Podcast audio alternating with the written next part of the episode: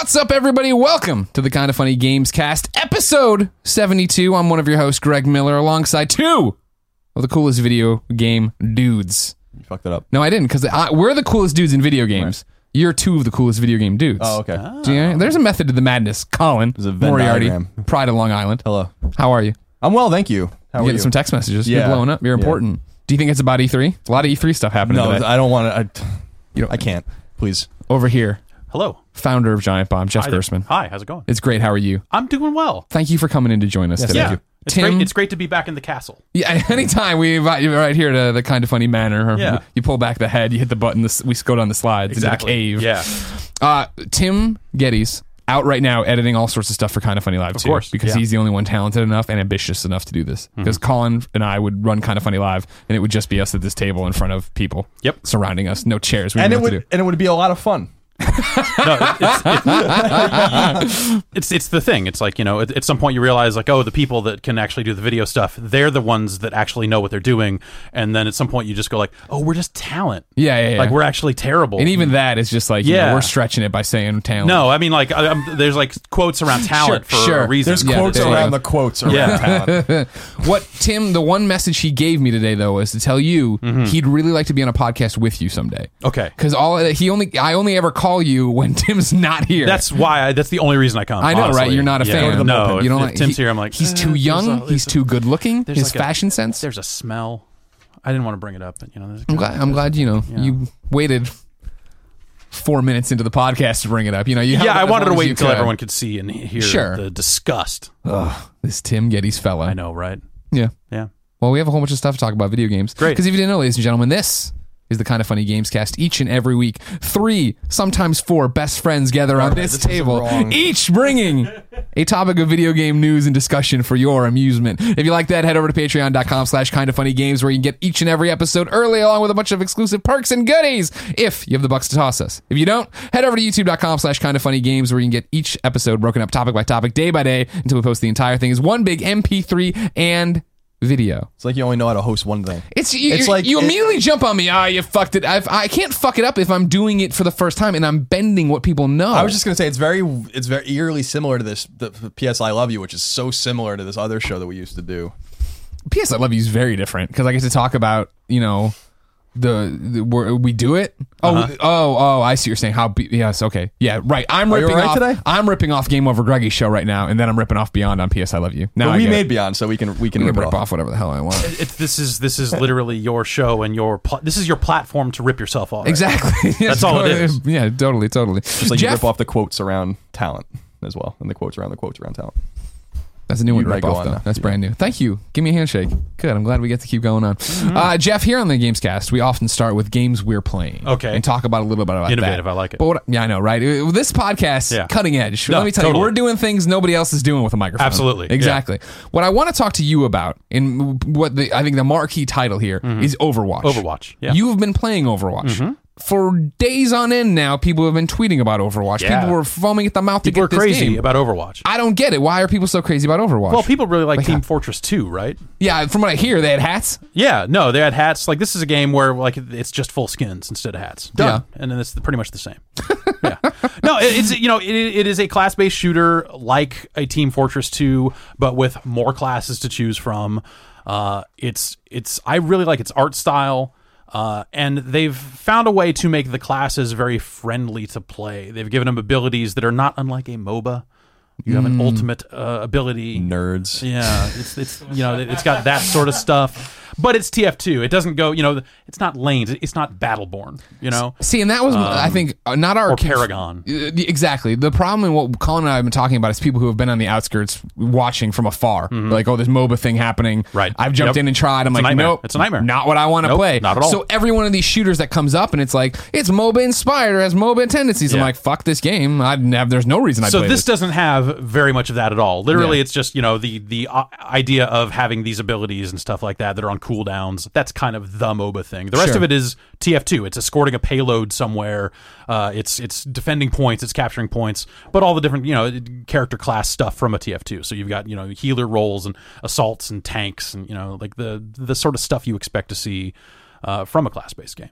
other than it being, you know, the next coming of TF2. Like for you, what makes it stand out? Because it's one of those. I Yeah. feel like we've had so many multiplayer shooters. There's been so many good things. Right. There's Borderlands. There's this. Da, da, da, da. And all of a sudden, with yeah, it was you know. All right, here is uh, Battleborn. Here is this one. Here is Paragon. It's like I don't know what the hell's happening anymore. Yeah, well, I think I, everyone probably came to the same decision a couple of years ago where they're like, man, we have got to figure out a way to make MOBA money from the console kids. Yeah. What are we going to do? And then, you know, Paragon was born and then Hobby Grade Battleborn started its wheels turning or whatever. And, uh, and so now all these bets are, are starting to hit the marketplace. I think some of them pay off better than others. Uh, whereas Overwatch a little, is a little weird because you know apparently that started from Blizzard's MMO ambitions of, of making this thing. So some of these assets just came out of some different game, and then they were like, uh, "That's not going to work out. That's a that's a terrible idea. Why don't we pivot into making a TF2 style game with these characters?" And they did. And they actually like they nail it. Yeah. Uh, it's quite good for what it is. It's it's. I hate Team Fortress 2. Wow. Okay. I uh, I don't like the characters. I don't, I don't enjoy playing it. Uh, I don't like class-based shooters generally either, except for custom class type stuff like a Call of Duty or something like that, where I can go like, okay, I want to. This is the gun I want. but when it when it's be like, okay, you need to play your class like a MOBA, like some of these other games. I just I don't play games with other people I know often enough to get the most out of those types of games. Uh, so generally speaking, I just those games never work out for me. Overwatch is well made enough that I'm having more fun with it than I ever expected to have. But this morning I actually like woke up an hour early, just going like I'm gonna go play some Overwatch. Damn. which is weird. No, that's a, that's the sign though, right? Um, yeah. That's always the thing for me when I can tell I'm really into a game when Yeah. it is like, oh man, I have an hour. I'm totally going to jump in and do just this little bit of thing. But at the end of that hour, I started to see how it will unfold because I started to care. Uh, and and I started to like I, I've been playing healers, which I don't play a lot of, but they've made healer classes actually fun to play. Okay. Uh, and someone needs to do it because no one else was doing it. No, it's never been fun to be the healer. Uh, but Sit in when, the back. But when I'm healing these people and then they're not getting the job done, they're not they're not hitting their shots, they're not they're not doing what they're supposed to be doing. At some point, if you start to care, you start to get mad. Mm-hmm. And that was how I see myself no longer playing Overwatch in about a week or two. And so that's my question. How many hours in right now would you say you are where that's starting to get that's starting to be the driving? like four. Okay. You know, like I, I played a little bit as soon as the servers came up. Uh, played a little bit last night, and then then put another hour in this morning. So Right. you know, I have not played a ton of it, uh, but it first impression is really impressive. And like I said, I, I think they're they've made a better one of these kind of games, a, a better Team Fortress Two, in, in my view. Mm-hmm. Sure. Uh, from from the limited time I've played it. Um, See, it's the talk of that. That's what scares me about it, and that was what for like the division when I hit thirty was like the big thing for me of like, oh, I'm done with this because I saw like the fact that okay, cool, and now we're to the point that if I want to get the most out of this, I need a squad. Yeah. I need people I roll with every night, and this is all we play. exactly yeah and and that's that's never gonna be me like even overwatch like right, right now I, i'm kind of playing like two or three matches of it and then stopping yeah. and then maybe half an hour later i'll go like "Eh, i'm gonna play a little bit more. I'll launch it again and play one or two more. But i'm not it's not the sort of game where i'm sitting down and like okay for a six hour stretch this is what i'm doing. Sure. And you're not alone. I was, I think I saw like Mike Drucker last night tweeting about it. I'm watching this, and then I jumped over and played this, and now it's or it was somebody else actually. Drucker was talking about stopping to watch, stop watching uh, Bachelorette or whatever to go play Overwatch, and somebody else was like, "All right, that's enough Overwatch. I'm gonna go play Fallout now." Exactly. Right. Yeah. That that's it, it feels like a good short burst game for me. Um and and maybe that'll help. But also that makes it impossible for me to go like, hey everybody, let's get together at eight o'clock and play this game because I'm just never Let's gonna play for 15 yeah, minutes, and then I'm be like, never "Eh." gonna be that person. Sure. Uh so that's this is not the game for me, but I that said I am actually enjoying it quite a bit. What do you see from what and what do you hear in terms of longevity, right? Because I I Right, was yeah. blown away because when the betas were going, I saw people tweet about it Mm-hmm. and they were really into it, and it was from people I expected it. Like you know, Boogie was up there talking about how great it was, and then. Over the weekend, it really seemed like everybody was like that Dave Chappelle meme where there's like, oh, y'all got any more than Overwatch? You know what I mean? I was like, what the hell's like going people on? went weird for Overwatch in a way that I, I didn't expect. But then, like totally, like the day before it came out, I had this moment where I was like, oh shit, man, I would actually really like to play some Overwatch. Um, but yeah, Do you I, think it'll burn out? Do you? Because I mean, I think if you look at Blizzard's track record for like adding content to its games and all that sort of stuff, if you if you assume that they will take a similar approach with something like Overwatch, I think they'll probably hit a good cadence with it. Maybe not right out of the gate, you know, but uh, but I think they'll they'll probably be adding characters and and and maps and, and that sort of stuff along the way. And so I played one match last night, and it was totally like I got to see what everybody's raving about. Yeah. jumped in, played it, and I was like, cool. It's a first person shooter team game. I'm probably good. I also had a weird bug where my screen was in shadow mode. Great. Where everything was really dark and I was running around. But my question, I guess, is since you already have the heroes, you already have. you- Is it just that I'm unlocking skins? Am I unlocking weapons? Yeah. Like, what's, so every every time every time your bar fills up, you gain XP to gain levels. Uh, every time that bar fills up, you get a loot box which has five items in it. They could be sprays for you know spraying your logo on walls, uh, additional voice lines and taunts, and then yeah, there are skins for each character that also unlock. Gotcha. Uh, and then they're selling those for basically two bucks a box Mm-hmm. if you want to go that route.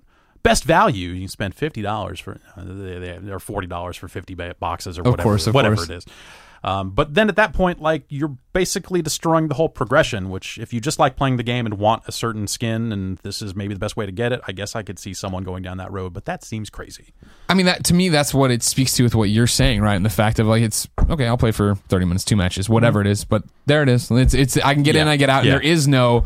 Oh, I'm so close to the next level, which would unlock for sure this gun, which would give me on this path tree or da da da da. Yeah, yeah. The, the reason that I would, you know, back when it was maybe the, the the biggest thing in the world, like I would sink that kind of time into a Call of Duty. Right. uh, for for a few years there, uh, where it was like, okay, I'm going to actually sit down and play this for six hours straight. Sure. Um, but yeah, I, I think that that you know, Overwatch will have a a pretty good sized audience for some time to come. It seems like a pretty safe bet, really. Uh, and not just because it's Blizzard. I know they, they seem to, you know, like Blizzard has its fans. They have their own convention, you know. Uh, so people go nuts for Blizzard stuff no matter what. But uh, I think that there there is some quality to this game. There's there's quite a lot, uh, and a Blizzard level of quality even. So I, I I think they've done quite well, especially when you consider that this is probably some stuff that they thought they might never make their money back on because it was some MMO they were trying to make for years Right. and years and years. The idea that they pivoted and turned it into this thing is kind of nuts.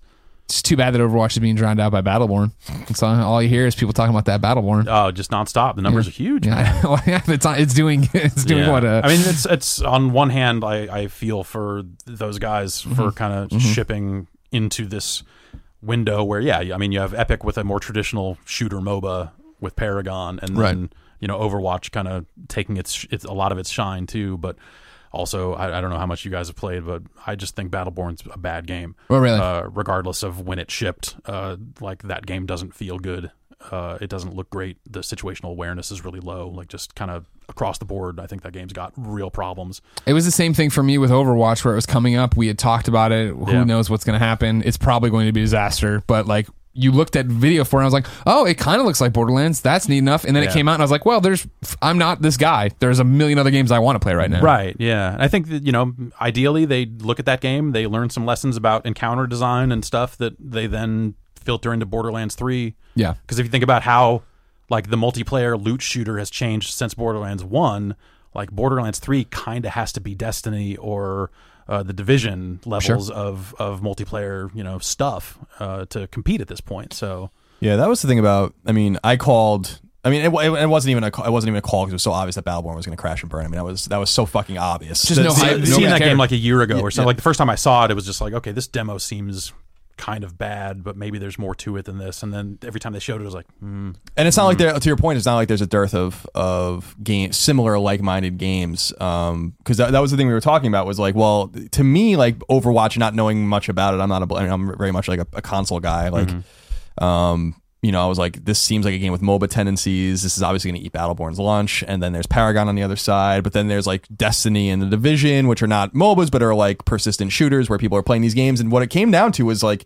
it's not so much the genre, but like how much time can a person possibly invest in these games? These games that require you to play them for months or maybe even years Yeah. at a time if you really want to get the most out of them. And so Battleborn was obviously going to be the odd man out because Paragon had the backing of a first party. Uh, obviously, Overwatch, um, which I was surprised by the way that Sony got behind Paragon so much, but they did. Uh, Overwatch uh, obviously is a huge Blizzard game, and then you have these games from Ubisoft um, and Activision that are obviously going to get a huge push. And Yeah. so like there's. I kind of feel, I feel bad for them too, but this was a bet made by a studio that has way too much money probably and knew that they can have a failure. And I don't know if they're stupid enough to real like you know they're clearly not stupid at all. Actually, over there, they knew that this game probably wasn't going to fly. I'm surprised that 2K really wanted to get involved with them on this because like, po- you, post evolve, especially Oh, like yeah. 2K, you know, this is obviously a different developer, all that Mm. other stuff, but like 2K seems to want to make some esports money. And now they're trying to turn NBA 2K into like an esports. We thing. figure it's like you were talking about with right now, right? The tracks get laid so early, and by Yeah. the time you realize you're bailing off the cliff, like what do you do? yeah, you can't do like anything. You're throwing good money after bad at that, that point. You just like hope that you can maybe make it back, but Right. yeah, it's uh, yeah. It's the it's it's the point you made, which I think is an astute point that these bets are made years ahead of time. You saw this pay off with like Ubisoft style checkbox games. You saw this with open world games. Um, and you're still seeing the kind of the, the remnants of that. And what I think what the developers had to have been smart enough, and the publishers specifically, maybe two years ago, is to be like, we're too late on this bet. We need to fit. We need to figure out like what the next bet is. It's the same thing that happened with the race to the bottom on mobile. Almost, it's like, Yeah. what is the next thing? I, we have our open world games now. We have our MOBAs on console. Now we have all these persistent shooters and all these kinds of things. Like, what is the next? You know, is it a massive? uh, Almost, I feel like maybe the next thing that people wanted to get involved with 18 months ago at the embryonic state is something like a, very ambitious Witcher 3 style open world game or whatever, where you know where it's very quest based and very huge and very lore driven. Because I feel like there's just too many of these games. You know, You're right, but at the same time, like The Witcher is not going to sell hats forever. You know, whereas like if they can, you know, if you look at what League of Legends does, or, or even Dota, you know, like money wise, like you get that gleam in your eye, right? If you're the game developer, if you're if you're kind of like money focused a little bit, uh, you're where you're going to go like, okay, no one has cracked this nut on consoles. Like League of Legends can't work on a PlayStation. It's just too specific. You know, like, like Smite had some success. Uh, you know, other MOBAs have kind of come along, and but not done it to that level. So I think you have a lot of developers that still think that that money's out there, and I wouldn't be. surprised. I'm sure we have not seen the last attempt at like trying to capture the console audience with a with something that is MOBA like. Yeah. It's just too popular. Too many people are watching League of Legends streams that probably don't want to play League of Legends for them to not at least try. And yeah, I think it's a huge mistake. I just don't think that they're going to be able to crack that nut the same way that, that League has.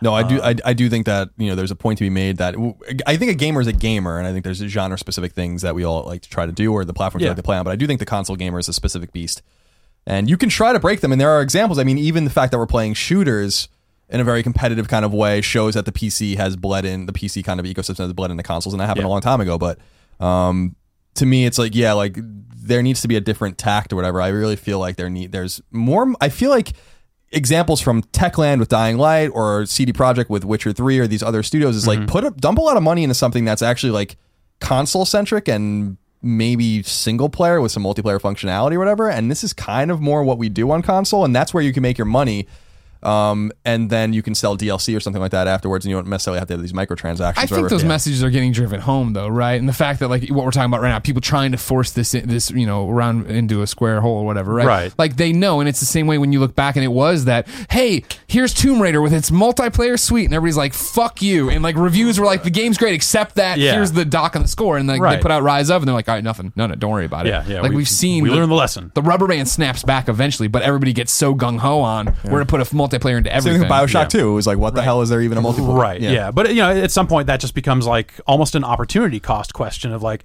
you know, are you going to invest in this single player, very long, high budget kind of bespoke content campaign that people are going to play through once and kind of move on from, get your $60 hopefully. Yeah. Uh, or 40, you know, when it hits, everything gets on sale. or are you going to try to make something that has this like repeatable revenue that you can then like, okay, well, also we what if we made a mobile version of it? What if we did this? Like there are too many other revenue streams out there. Like everyone wants to tap into that. And there are only you only have those studios that are really bucking the. Tr- I mean, even Uncharted has multiplayer now at this point, you know, right? But like, The Witcher is an anomaly, you know, and and it's a beautiful one at that. And, and those are risks that they can afford to take because they're this crazy independent studio that's out there. Yeah. You know, I, I don't know what their books look like. I'm sure they look great now. um, yeah. but you know, before that, you know, it, you know, you had like companies like EA years ago saying like, "Oh, we think single player's dead" and all the, that other stuff, and and no, obviously not. But the idea of just a straight up single player game that they're not going to try to just like monetize the hell out of you after the fact on like some kind of like, well, here's a leaderboard focused repeatable single player mode VR missions like Metal Gear, but you know, like everyone's Batman gonna, challenge maps, yeah, or Mass. Effect got multiplayer Right, at some right, point. You're yeah, like, why? Like, who wants that? Like, apparently people do. They actually sold like quite a few of those weird blind boxes, And that's So- the weird thing when you get into what we you talk about with the mobile market all the time, those white whales. The Yeah, people who totally. are the ones who it's like, sure, like I don't care if if five percent of the audience comes over and really gets hooked on this multiplayer and they're putting money in day after day, year after year. That's a different story. And we're at a point where, yeah, like you know, Uncharted Four has you know like dances and all Yeah. this other Yeah. like blind box crap in it. Right. That, that I think it, I think it's a bad look for those types of games. It, it makes I them agree. look a little desperate in a way. I agree. I think I think a lot of it was it reminds me, you know, being kind of more Sony centric. I guess it reminds me of like when they tried to do the online passes and then they removed them. And Oh, then yeah, the- yeah. And obviously the intent with Uncharted is multiplayer. Even though I think that people think that that's a step above a lot of the tacked on multiplayer is the way to make you not sell the game back or whatever. There's definitely very transparent reasons that they're doing it. Yeah. I just hope that developers and publishers have taken a look at some of the great examples that seem to have bucked the publisher or monetary trends going on. And Machine Games is a great example to me with Wolfenstein, which I think is a fucking immaculate game, especially the DLC, with the exception of, of course, we talked many times the intro, which is Yeah, yeah, awful. Um, of Wolfenstein, the beginning of yeah, Wolfenstein, like, which is oh, fucking God. terrible. Uh, but that game is awesome, and they were like, "Fuck all of this. We don't need multiplayer like any other Wolfenstein games that were very tacked on. We need just a great. It's like a 15 hour campaign in a first person shooter. It's just Yeah. you don't see that very often, No. and, and so but that game did well, and I'm sure they're making a sequel. And the the the thing I hope is that they're you know these aren't common, but I think they're common because we're so risk averse, and so I hope that everyone's kind of looking at these things and being like, we don't need to maybe rewrite the way we play on console specifically when there's people out there that are probably by the several millions buying this machine games fucking Wolfenstein game knowing that there's only 15 hours of content in it Right. and they're going to get a nice meaty DLC pack for actually half the price or so of the of the game itself um so but they're willing to pay for that and and so I hope that yeah I hope that there's a problem. It's what we always talk about with Gone Home. What we talk about with even something if you like Firewatch or something where everyone's like, these games are too expensive at twenty dollars when you're only getting an hour and a half or two hours out of them. Like Right. you can't, we can't look at games like that anymore. Can yeah, it's uh, definitely not. Uh, that's that's that's pretty dated at this point, you know, and and the quality of the experience matters a lot. I think that's you know like uh, Wolfenstein's a great example. I think Doom is another one. Like it has multiplayer, it would actually be better without it because the Doom campaign is similarly amazing. Uh, and the multiplayer is like a thing they made, and you look at it and go like, "Well, I guess that functions. Yeah, it works Oh, as it, works as a- intended. I turned into a demon. Like you, Neat. you kind of are doing like this Halo-ish thing that uh, has nothing to do with Doom, whereas the campaign is this like transcendent, great twist on original Doom. And uh, Yeah, you were one of the big. Uh, we talked about Doom last week on the Yeah. thing, but we were all super early in it, and I kept bringing up the fact like you were the one over the weekend where I was. Like, you were tweeting like this campaign gets better the longer you play. Yeah, that's uh, fascinating. yeah, I, I got back for I was in LA for a few days last week, and basically like literally got back and sat down and finished Doom. I was like an hour and a half, hour and a half away from the end of it, and I was like, I need to get this done. Yeah. uh, and it was a similar feeling to something like Wolfenstein, where you're like, man, they just they don't make games like this anymore, and it's it's amazing that they were able to get it done. Yeah, props to Bethesda by the way for for putting their money where their mouth is with these kinds of games. And I think they're probably probably you know Pete Hines and all those guys are probably like, well, like we have this market cornered for now until everyone gets smart. It's really it's really So great. Rubber band right back to it. occasionally they do put out a game that performs well. Ah, buzzing. Uh, it's great when they do. Yeah. Yeah, Fallout, man. That's what I've been playing. And it's weird because I feel like I'm forcing myself to play it at Yeah. this point because I jumped in and it was I I've been in this thing where I have to be in the mood to play a game. Mm-hmm. You know what I mean? Like I have to, like Ratchet and Clank the other day where I woke up one day and I was like I'm in the mood for Ratchet and Clank and I Yeah. played it and I was like awesome this is great I'm glad I put it off. And then Fallout came out and I had been in my head I'm like I'm gonna get back from this Baltimore trip and I'm gonna sit down on Saturday and just play Fallout. And got there, installed it all, started playing it, and I'm just like So you went to Bethesda, came back, and played a Bethesda game. That's what got Bethesda. you in the mood to play it. Okay, all right. No, no, no. It was just the fact that I was ready. It was finally here, and I'd been. I I enjoyed Fallout 4, and I was like ready for it, more of it. Hmm. And then I jumped in, and it was totally the thing of like. Wait, where Hmm. What did was I I leave off? And what was Like, my who's save? the- and yeah, where's my power armor? I was walking around last night, like what? Oh, where the right. fuck Yeah, you leave it? that thing behind. You're like, Yeah. I think it's on the map somewhere. And I, but yeah. exactly, and like I'm fucking in Far Harbor, and it shows on my little thing, like, oh, your power armor's back. And I'm like, oh, great. I went back, nowhere on the map, Awesome. and like it was easy enough, luckily, to go find it because I just fucking dropped it at Sanctuary, where I dropped everything. Right. Yeah. I ended up barely using the power armor playing that Yep. game. Like I needed it. There's one spot where I needed it. Yep. Uh, and then aside from that, I Glowing was like, sea? you know, yeah. Yep. And it was just like, fine. I, I'm I'm just gonna. I don't need that stuff. It just it drains resources that I might want to save for later. Yeah, and that hoarding stuff. That and that no, that's just Fallout, right? Of hoarding Right. everything, and that was the thing of like I I'd been hoarding it forever and jumped out into Far Harbor and I'm playing and it's like oh guess what the whole fucking island's got fog all over it and it's irradiated you're gonna get rads everywhere. Oh, okay. And I was like Yeah. I'm just gonna keep going and I finally like I started burning through everything. I'm like fuck, let's go get the power armor. I'm like running around trying to get it and I, I'm in it and now yeah I have like 37 power cores. that I right. Yeah. used. I'm just stop around forever. Like yeah, exactly. Yeah, But yeah, I, it, it it doesn't perform well. Like you know, I'm playing Yeah. on PS4, of Right, course. that's- yeah, I've, that's where I I've still only well. had now it's two instances where it was like, whoa, hey, this frame rate's garbage all of a sudden. Uh, yeah, I had a few spots. Uh, a good there was a good late game thing on the blimp uh, where everyone went crazy and tried to kill me, and so there's like I don't know, like twenty guys. Yeah, basically it's like two frames a second at that Yeah. point. You're like, how did this? Like, at what point does the platform holder need to step in and go, dude, no? Yeah, yeah, Yeah, they certainly didn't with Skyrim either. So Right? Yeah, yeah. they played the first t- ten hours. Like, oh, it is unbelievable how these get like. I do want to mm, like kind of meditate on that point more often uh, or more in the future about like we really have gotten jumped the shark with giving Bethesda a pass on the on on their like it's a Bethesda game, you know, kind of thing. And I'm like, I think that a lot of people have identified this long ago, and I think even I've been a guilty guilty culprit with this. While I'm like, well, they're so ambitious, and then you see a game like Witcher Three, or whatever, and you're like, what? What the fuck's your excuse now? Right, And and, and, and it's not like they're broke. I mean, you know, like they're they're not the largest publisher, or, you know, they're they're not the largest studio in the world or anything like that. That team is, you know, is still somewhat reasonably sized, as I understand it. But why? Yeah. Uh, at some point, like with the amount of money they made, you know, the amount of le- you know, like Skyrim had legs for years and years and years, and you know that's probably still selling decently for them at whatever price they have it on the PC. Um, you know, so why not reinvest a little more of that back into making sure that that thing runs well, or uh, you know, maybe it's just one of those things where like just we literally don't understand enough about the process. There's actually no way to solve that problem. Yeah, Yeah, except for yeah, to yeah. just build it from the from you know Or scale it so far back that, That it's not you know, Fallout it's anymore, Not, yeah. It's Right. not one of those games anymore, Right. which Yeah. I would actually be okay with. I would too, just because I always felt like VATS specifically was always an excuse for. I mean, in the 3D games, was always an excuse for um, just bad shooting mechanics. I mean, the game's kind of somewhere in between, like a you know a shooter and more of something like Morrowind or whatever, where you're running around hacking shit or whatever. But it doesn't Sure. feel it doesn't feel right. Um, so I, I mean, because I only played Fallout 4 for 25 hours when it came out or whatever, which only.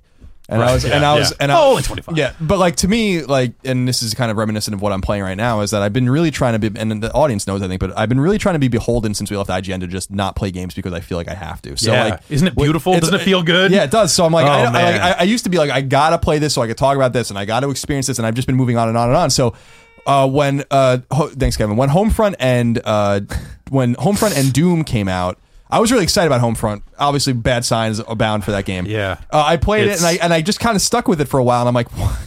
this game fucking sucks. Then then I went on to you know I, I played Doom a little bit, but I'm like, I just want to play something. Like I just want to play something. And what did I do? I, I, I don't want to rehash it too much because we talked about it on PS. I love you. I was like, I'm gonna go download Miss Pac-Man, Galaga, and Brick Breaker on PS4 and just play those.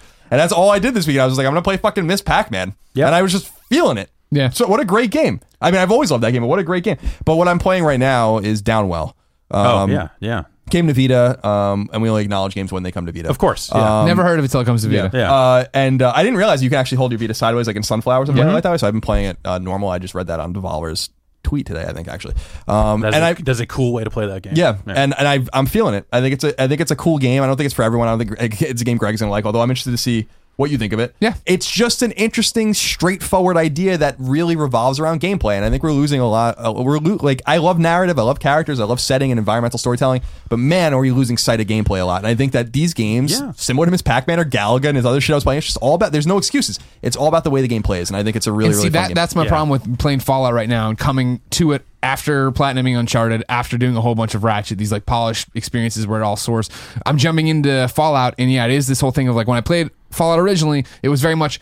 This is my character. I know what I would make these choices. Right. I'm not Yeah, gonna. I'm not gonna bilk you for money. Da, da, da. And Yeah. now it's like, well, it's the last DLC, and there's no morality, and none of it really matters. So I'm like, yeah, give me all your money. And I'm just like playing it because I don't care. And so it's just the gameplay mechanics. That's like, the, eh. the Bethesda DLC has always done that to me as well, where it's like you you're coming back to it so long after the fact that any sense of like like cohesive storytelling Yeah. or anything with your Who I am character, or was. you're just like whatever. I'm just playing through this like one-off content that has no bearing on anything else. Yeah, that that is a that that is a that is a really good point. But yeah, Downwell's a great example. I mean, you know, of of like this rise of indie gaming we've seen over the last five years or whatever you want to call it. You know, it, it's like there's a marketplace for games like that again. You know, like maybe dating back. Well, what, what would you call like Geometry Wars was maybe like the, Mm-hmm. The original yeah, Xbox like Live the Arcade kickoff area. of that. Yeah, yeah. You know. Um, has has kind of given those games a place uh, again, and that's been really great. The idea that like, and then that's where the value conversation gets weird again because you know it's like you start to compare like, oh, how many hours of this and all this other stuff. Like, uh, yeah, Downwell's just a, a great feeling game. Uh, I started playing it on iOS because that's where it came out originally. I think was That's where it was even beta tested for Vita. Right, yeah. Then they beta tested further on the PC, yep. uh, and then yes, then in, in its final form, it has now appeared on the Vita. Um, and and yeah, that's just a a, a great tight little game. And correct me if I'm wrong, and I could be wrong about this, but it, it's a Japanese game, right? Yeah. Yeah, which is interesting because you just don't.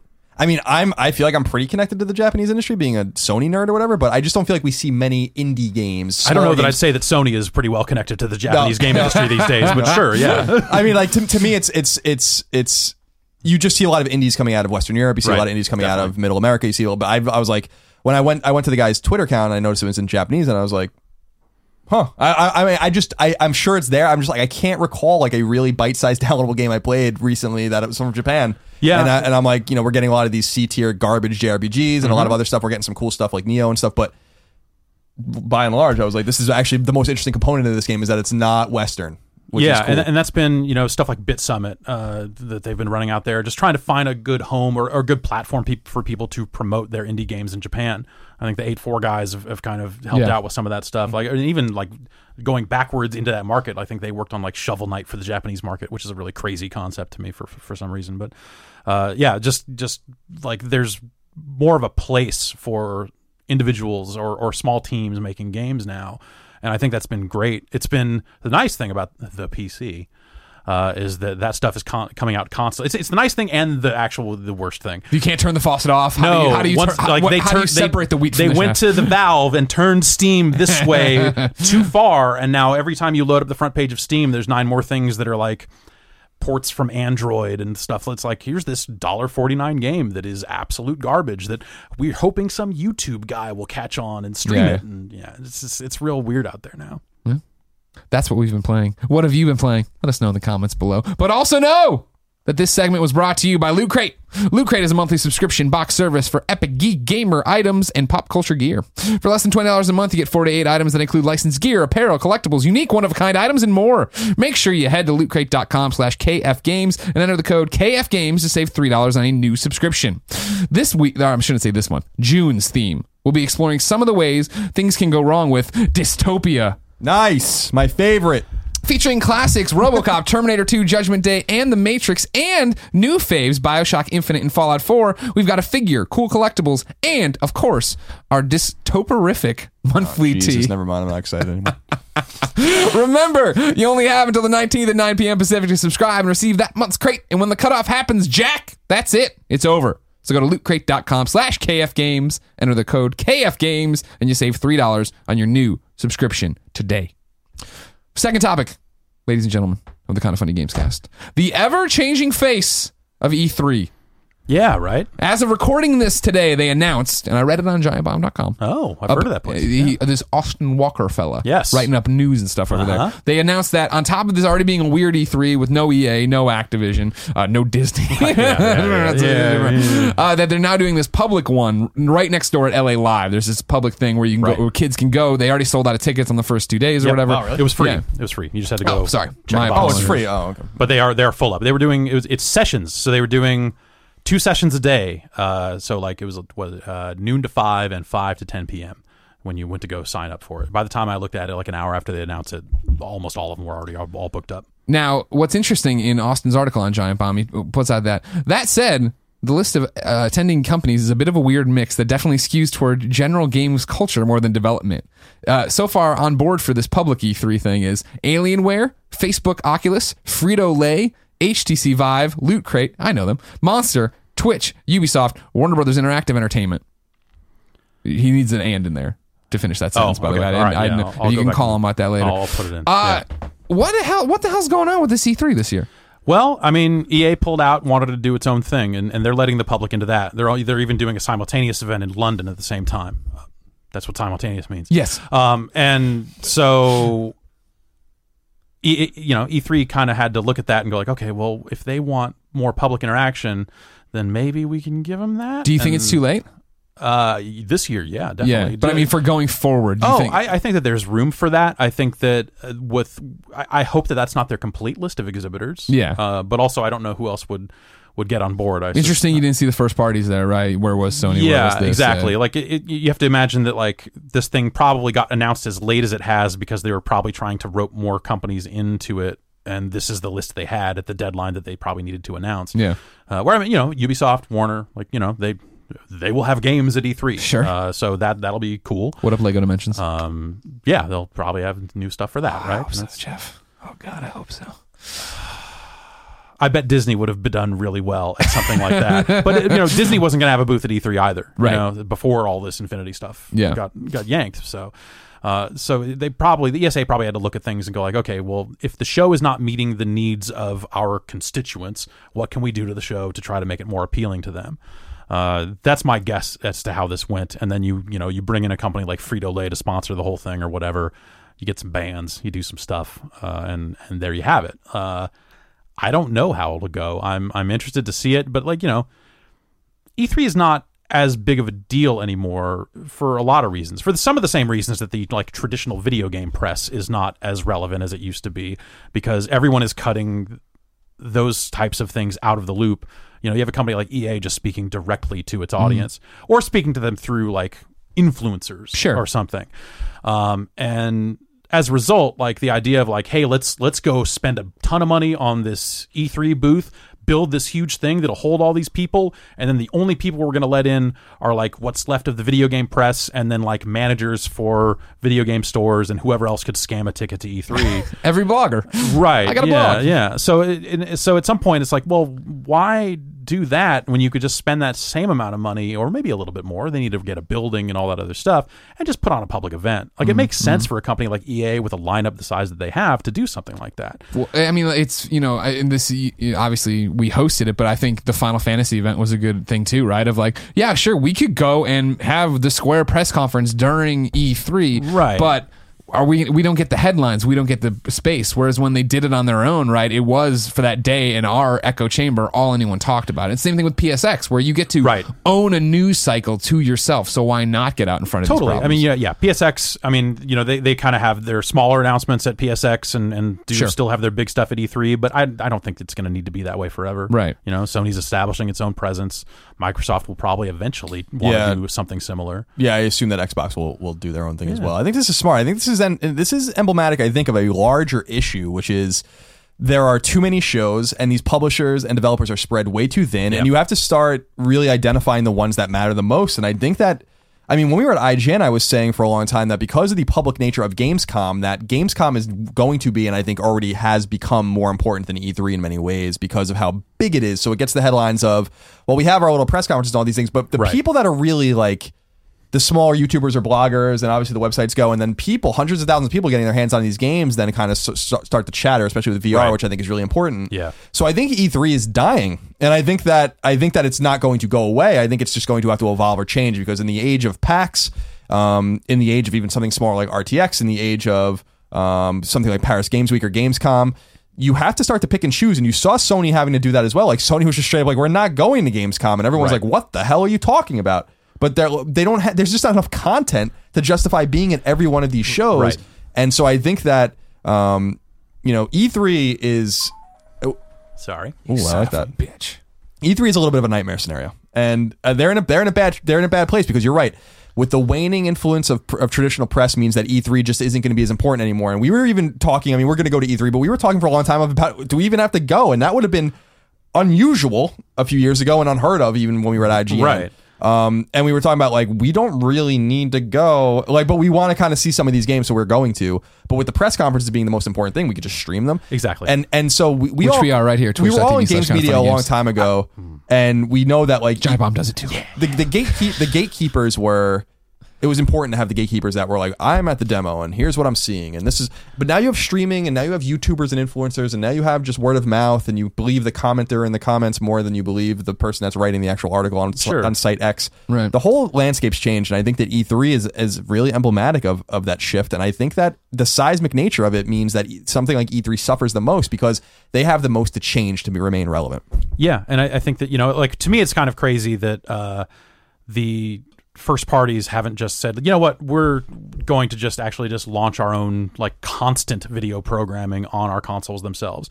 You know, obviously like, you know, like Larry does the Major Nelson stuff for Sure. Xbox, like, you know, Sony has its blog, but that stuff doesn't necessarily filter onto the console itself. You're talking about another Qore. You want to bring Qore back, and I'm all about Hell it, brother. Yeah, Spell I- it with like, a Q. like just like right there on this, you know, boot up this thing and Yeah, say, yeah. hey, here's what's coming out this week. Like, here's your actual, you know, news. Obviously, it's coming from the company itself, so Yeah, it's not news. Everything's great. yeah, it's all the best. These games are all great. Uh, just you should probably buy them all. Click here.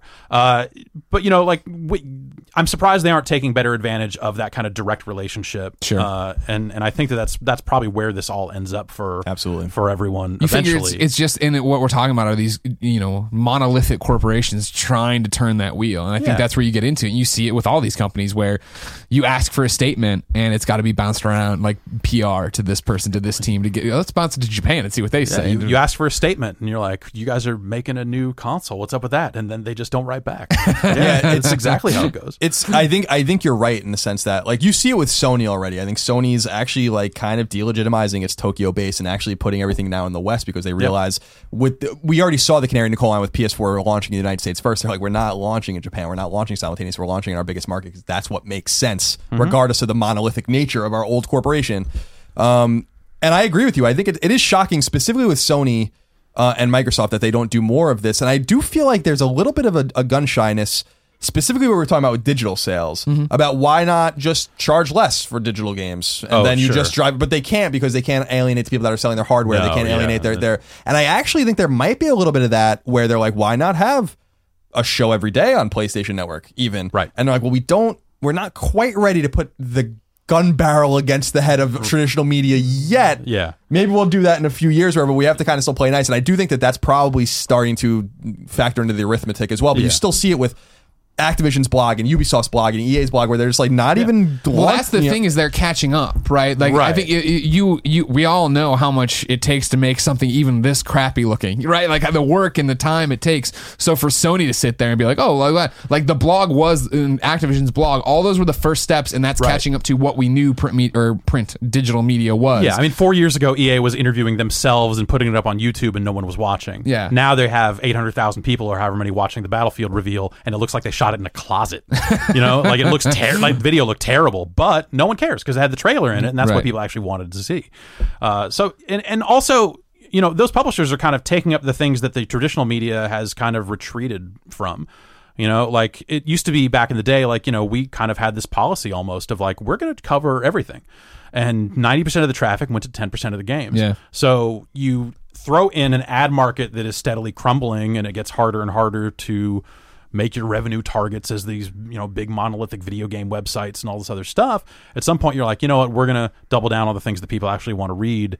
And so, you know, that's like two of EA's games and but they've got eight more. They still need to find a way to get the word out to people, so they're going to take their two games and eight more and just do it themselves. Yeah. And you know, the media will get its little bits here and there and all this other stuff. But you know, if you were, and I don't, I think everyone is pivoting and everyone's kind of made their their moves one way or the other. Uh, but if you're kind of relying on like information from publishers to like make your page view targets and make your business run, that's that's not going to last. Uh, but yeah. So do you feel? I mean, because I feel like it's such hyperbole, but it, it seems like is E3 dying? Because I, I, my first E3 was the dead E3. All right, go to Santa Monica Yeah. and run around. I'm like, this sucks. was- I, I a- I always opened EGM and saw awesome photos. I had a great time at 2073. We had uh, it was my last E3 with uh, GameSpot. Yeah.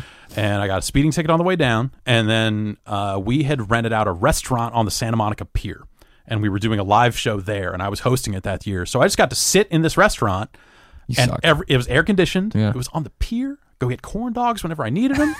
and they just brought all the games to us. So Yeah. I went to that airplane hangar for like ten minutes to play Burnout, and then left. Yeah. and and that was the best. Uh, but yeah, that was that was the E3 that everyone looked at and said, "Oh, we need to bring E3 back because there's not enough pomp and circumstance." Uh, the mainstream media, which at the time, you know, I think a lot of publishers thought they wanted.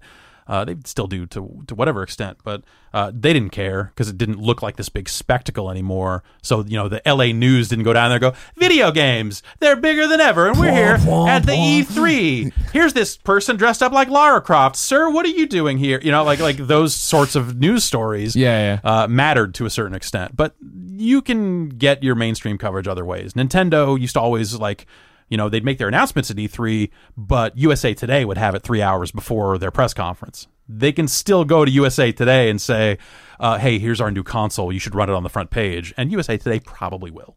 uh, so, like the idea, yeah, uh, when Nintendo kind of more or less pulled out of E3 as well this year, uh, you know, there, you, there, were a lot of people that, that thought that, that was foolish, but I just look at it and go, they can get what they want other ways. Right. You know, E3 is is not the end all be all. Well, this is, I mean, for Nintendo, this E3 is like very interesting because it was like, hey, everybody, shut up, no NX.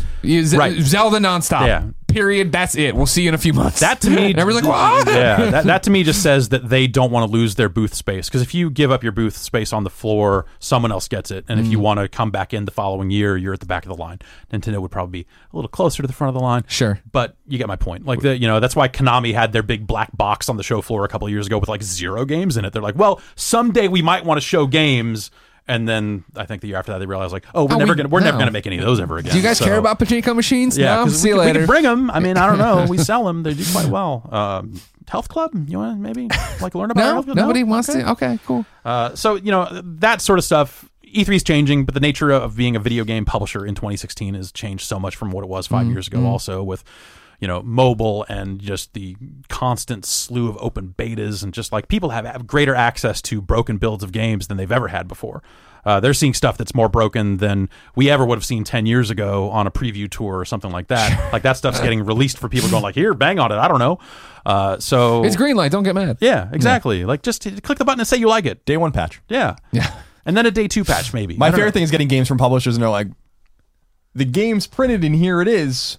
Just so you know, we'll have two more patches before the game even comes out. So you're not getting the quite the game you want yet. Yeah, but we highly recommend you install the patch like, before oh, you review. Off. Right, uh, but you know, but on top of that, like you know, it's not like those are going to be the last patches that guarantee everything's going to work either. Right? I mean, stuff breaks. Like everything's complicated mm. now. Nothing ever works. It's it's weird. It's really weird out there. Yeah. Um, you just put it in and it worked. Not no more.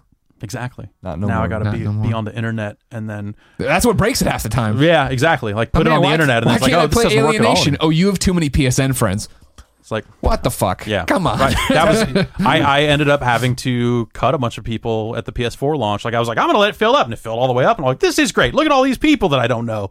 And then yeah, like Assassin's any, Creed yeah. and a bunch of other stuff at launch was broken, and yeah, I, I didn't even know. Every so often, I sit there and try to knock out a hundred yeah, Alien, just well, to get him.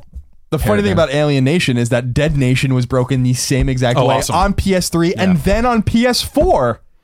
And now Alienation, it's like, don't you fucking QA. Is there no checkbox on the debug to just, say like yeah. populate PSN list completely so we can. But test you figure I, I, can actually tell you that no, there that checkbox is definitely well, not there because it's just the thing of like uh, there's it, yeah you could populate it, but then it's not it doesn't have real people on the debug network to ping to see what that would look. It's just so funny that they keep suffering. I love Housemarque, but the, amazing game. Like how, how, does that stuff not roll back into like their core like code base it's or whatever? Absolutely yeah. bizarre. Like yeah. someone's definitely the producer not paying attention probably. Um, but yeah, uh, I'll, I'll be interested to see how this all pans out. Um, and and to, to Jeff's point earlier, I'll be interested to see if and when, and I think the answer is when Microsoft gets in, in on this too, um, sure. with doing their own show. Because I think PSX, the first PSX I found to be a little, it was fun, but it was a little sad, almost. Where I was like, it was too, it was too big. The space was too oh, big for the I, amount of yeah, people okay, there. Okay. Sure, sure. So it was like it looked a little empty, and I'm like, this is not Vegas isn't the right look for the show. This space isn't the right look for the show. And then PSX at Moscone was totally different. And I think that they kind of nailed the tempo, they nailed the, the breadth of, of what they want to do. And they had some good announcements there as well. I mean, it, wasn't like E3 scale all, every yeah. single time, but like it was a good it was the right level of announcements that you you would want to have for this PlayStation focus. And show. that's the thing is like getting you know understanding the audience you're talking to. Whereas yeah. like you save your marquee let's get in USA Today stuff for E3, but then you do get to come out and have Gio Corsi come out and be like, hey, right. here's seven new Vita games, yeah. and we're all like, ah! yeah, and everyone's just excited to see Gio. Yeah, I mean, oh yeah, like, yeah, look at that jersey. What's That's beautiful. What, what hockey jersey he's wearing today? Oh, um, yeah, like that that stuff's great. Uh, it's great that they've they've been able to to do that sort of stuff. But you know, I, I think yeah, the the E3 press conferences are the things that matter, and for better or worse. The media started broadcasting them on television, all this other stuff. Like they turned from like, "Hey, we're having a press conference," to "We're putting on a show," uh, and it just got out of hand. Hey, Mister Caffeine. Bigger, yeah. They all they all got bigger than they should have become in a weird way, and and now seeing it kind of maybe start to come back down makes some sense. I think it's an, it's rubber banding again in the way of like the the amount of press people that go to these and are like, can you turn off the fucking music? Can I just hear? Can you talk to me? Can I not scream over the game? What's happened? Like you know, th- that's the E3 I want. Just like how we always talk about though, that's the industry party we want, right? Right, Where you just yeah. walk in like, oh, there's really low key music, and we're just chilling, and it's brightly lit, and I can talk to you and Yeah. see you, and this is great. Yeah. Uh, yes. Oh, there's that- corn dogs. Awesome. Great. Yeah, See, Pachter's Party does not have corn dogs. Yeah, so that's where he blows it. That's that's where he messes it up. But, Sure.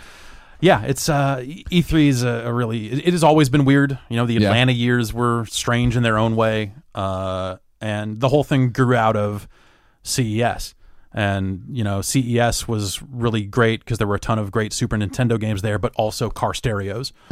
uh, but also, video games were in a tent, and it was in Vegas in January. They just had this big, huge, heated tent full of SNES games.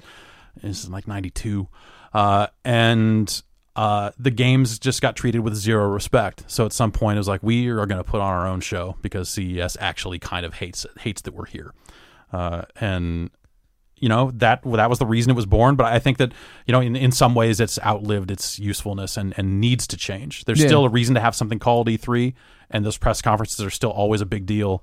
But the bulk of the news is over Tuesday morning, Right. when that last press conference happens. and that's Monday what's night now, I guess. so weird about it. And back to our conversations about like, well, do we go? Do we just because it I, last year? You figure we had three days of coverage on GameSpot. There were interviews and reactions, and we saw zero games. We put zero games on. We did Oh, zero right. let's Yeah, plays. It yeah. didn't need it. And our the content that But the best. Cisco was there. I Oh, mean, yeah, shit, Cisco. Yeah, don't worry. I'm not putting down what we did. We did good content, but it is that fact of like we could have done that from home, the reaction streams, and then we could have reacted to the demos individually. And because even when we went behind closed doors and came out, it was like, cool. I saw more of this Uncharted demo. You already saw most of it, viewer, but here's what was different. Yeah, exactly. Like seeing the rest of that sequence, it was yeah, it was nice to get on a podcast and go like, oh man, actually, they probably should have showed that whole thing because Yes. the back half of it was the actual awesome part. yeah, yeah. Um, but I think they got what they wanted out of that, where they got a bunch of people coming out of it going like, "You're not gonna believe what they showed me." Yeah, which is yeah, all yeah. they really want. Yeah, but that's and until I think, and that's the weird thing about E3 is it's like mutual assured destruction kind of thing. It- it- I don't think it, maybe we lessen who we send one year or whatever. Da, da, da. Hmm. But when it is that I can go down there and bust out a bunch of interviews with like, oh yeah, you know, Austin Right. Creed's going to be there and Cliff will be there. Yeah. And there's these people I need to. When, when do we get everybody in one place? And there's Mm-hmm. plenty of times like. GDC, you get a lot of them here, and like you Right. get a lot of people here, but like to get everyone in one spot and know that you can go down there and put out good content. Yeah, I mean that, that's you know the thing I said when everyone started pulling out is like as long as like you know they'll give us a couch and a camera, like I'll go down there and put on our show. Yeah. uh, because everyone is going to be in the same place. It's worth getting everyone together and having a bunch of really dumb conversations. Dumb conversations are fun. That's all I know how to do anymore. Yeah, us too, right? we all of our real skills are gone. Used to be now. some insight at some point. Nah, like, no, no, no. Let's just be stupid and yell in the morning. Uh, I want to thank Patreon producer Steven Insler. Once again, of course, he went to patreon.com slash kind of funny games, supported us at the producer level. So here he is. He's the Patreon producer for this episode. Thank you. What are you what are you shaking your head at? Why you, you don't like Steven? No, I did this. I don't expect you to put up a lower third. Steven didn't pay for the lower third. All right. Is that another tier? We haven't added it Not yet, but I'm Okay, sure. Great. All right. Kevin, make a note. Topic number three. Jeff Gerstmann has played more VR than you. You've played a lot of VR. have, Every time yeah. I, I see one of these fob wash gifts, you're out there, you're doing stuff, you're, you're throwing uh, the, the the bowling balls, Uh-huh. you're punching things, you're swinging Yeah. around, people are dancing. They Dan us- Ryckert's just laughing like an idiot. Yeah, that's you know That's what he does, Again, i- insight. Uh, yeah, they sent us the headsets and we use them. That's awesome. Yeah. Like, uh, so I want to know about it because we have the Vive. Mm-hmm. We used it one morning, and then our room's too small. and We haven't done anything with Yeah. it, and we're excited for PlayStation VR, but that'll get here when it gets here, and da da da da. And Oculus, we're like, eh, well, we don't, we don't, we're not PC people. That's not what we're about. Sure. Right. So for you, the more you've played, I mean, how how uh, how do you can you quantify it? How many hours? How many games? How many- Uh, how many games? It's probably like forty or I mean, you know, games. In Sure, yeah, yeah, cases, yeah. But you know, it's it's probably something like 40, 50, 60. Around and are you there. chasing it because you believe in it, because you enjoy it, because you fans enjoy it? I enjoy it. People seem to enjoy our coverage, uh, Yeah. which is funny. Like you, you talk to some other sites out there writing news stories and stuff. They're like, "Oh, VR tanks. Like no one cares about it," and it actually does quite well for us. Yeah. But you know, we're doing videos, and Yeah, you're I being think- goons with your friends wearing yeah, it, right? Yeah. Basically, like we're using it as intended. I feel, and there are some people out there that are you know trying to be in the serious VR community. They're like, those guys aren't showing the games right, and I'm like, no, I think we're showing them all the way right. Uh, and it's you know, I'm, I'm we're not necessarily playing things up to make things look bad. I'm just I want to put these headset on headsets on and get like first impressions in a lot of cases. We're going to try this thing. It looks like Breakout. I don't know. Put the headset on. Let's go. Yeah, here's yet another version of Breakout that I can play with a headset on. Great. Um, and that's been the problem. Uh, it, and it's the the same thing we say about Steam. Uh, you know, is you know they there are just a lot of games that anyone can put out whenever. Sure. And, and so the Oculus store is a little more curated for better or worse because that just means there's like really expensive bad games for sale there.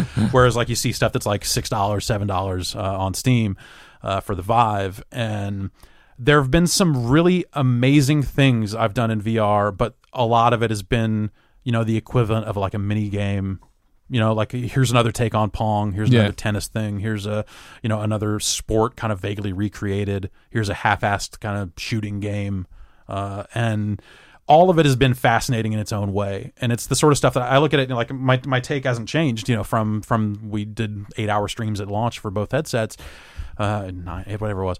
And it's like it's it's really great. There is a future of video games feel to it but it's all very expensive and most of these games are bad.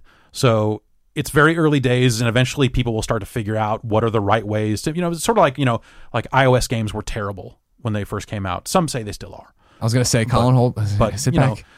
know, like you can okay, you can make a decent game for a touch screen. Sure. And people have gotten better at doing that in the years since the the, the iPhone became a big deal. Um, and I think VR is in that same state where like you just have a lot of people trying to figure out what they can do, and then you have a lot of people that are just like, hey, here's a quick way to make some money while people are content starved and and bought this eight hundred dollar headset, and so some of that stuff feels a little bit like a scam. Um, but then you play something like Budget Cuts, which is a demo that's uh, that's on Steam. It's for the for the Vive, and it's like a full on stealth game that like seems really intelligently built around the mechanics.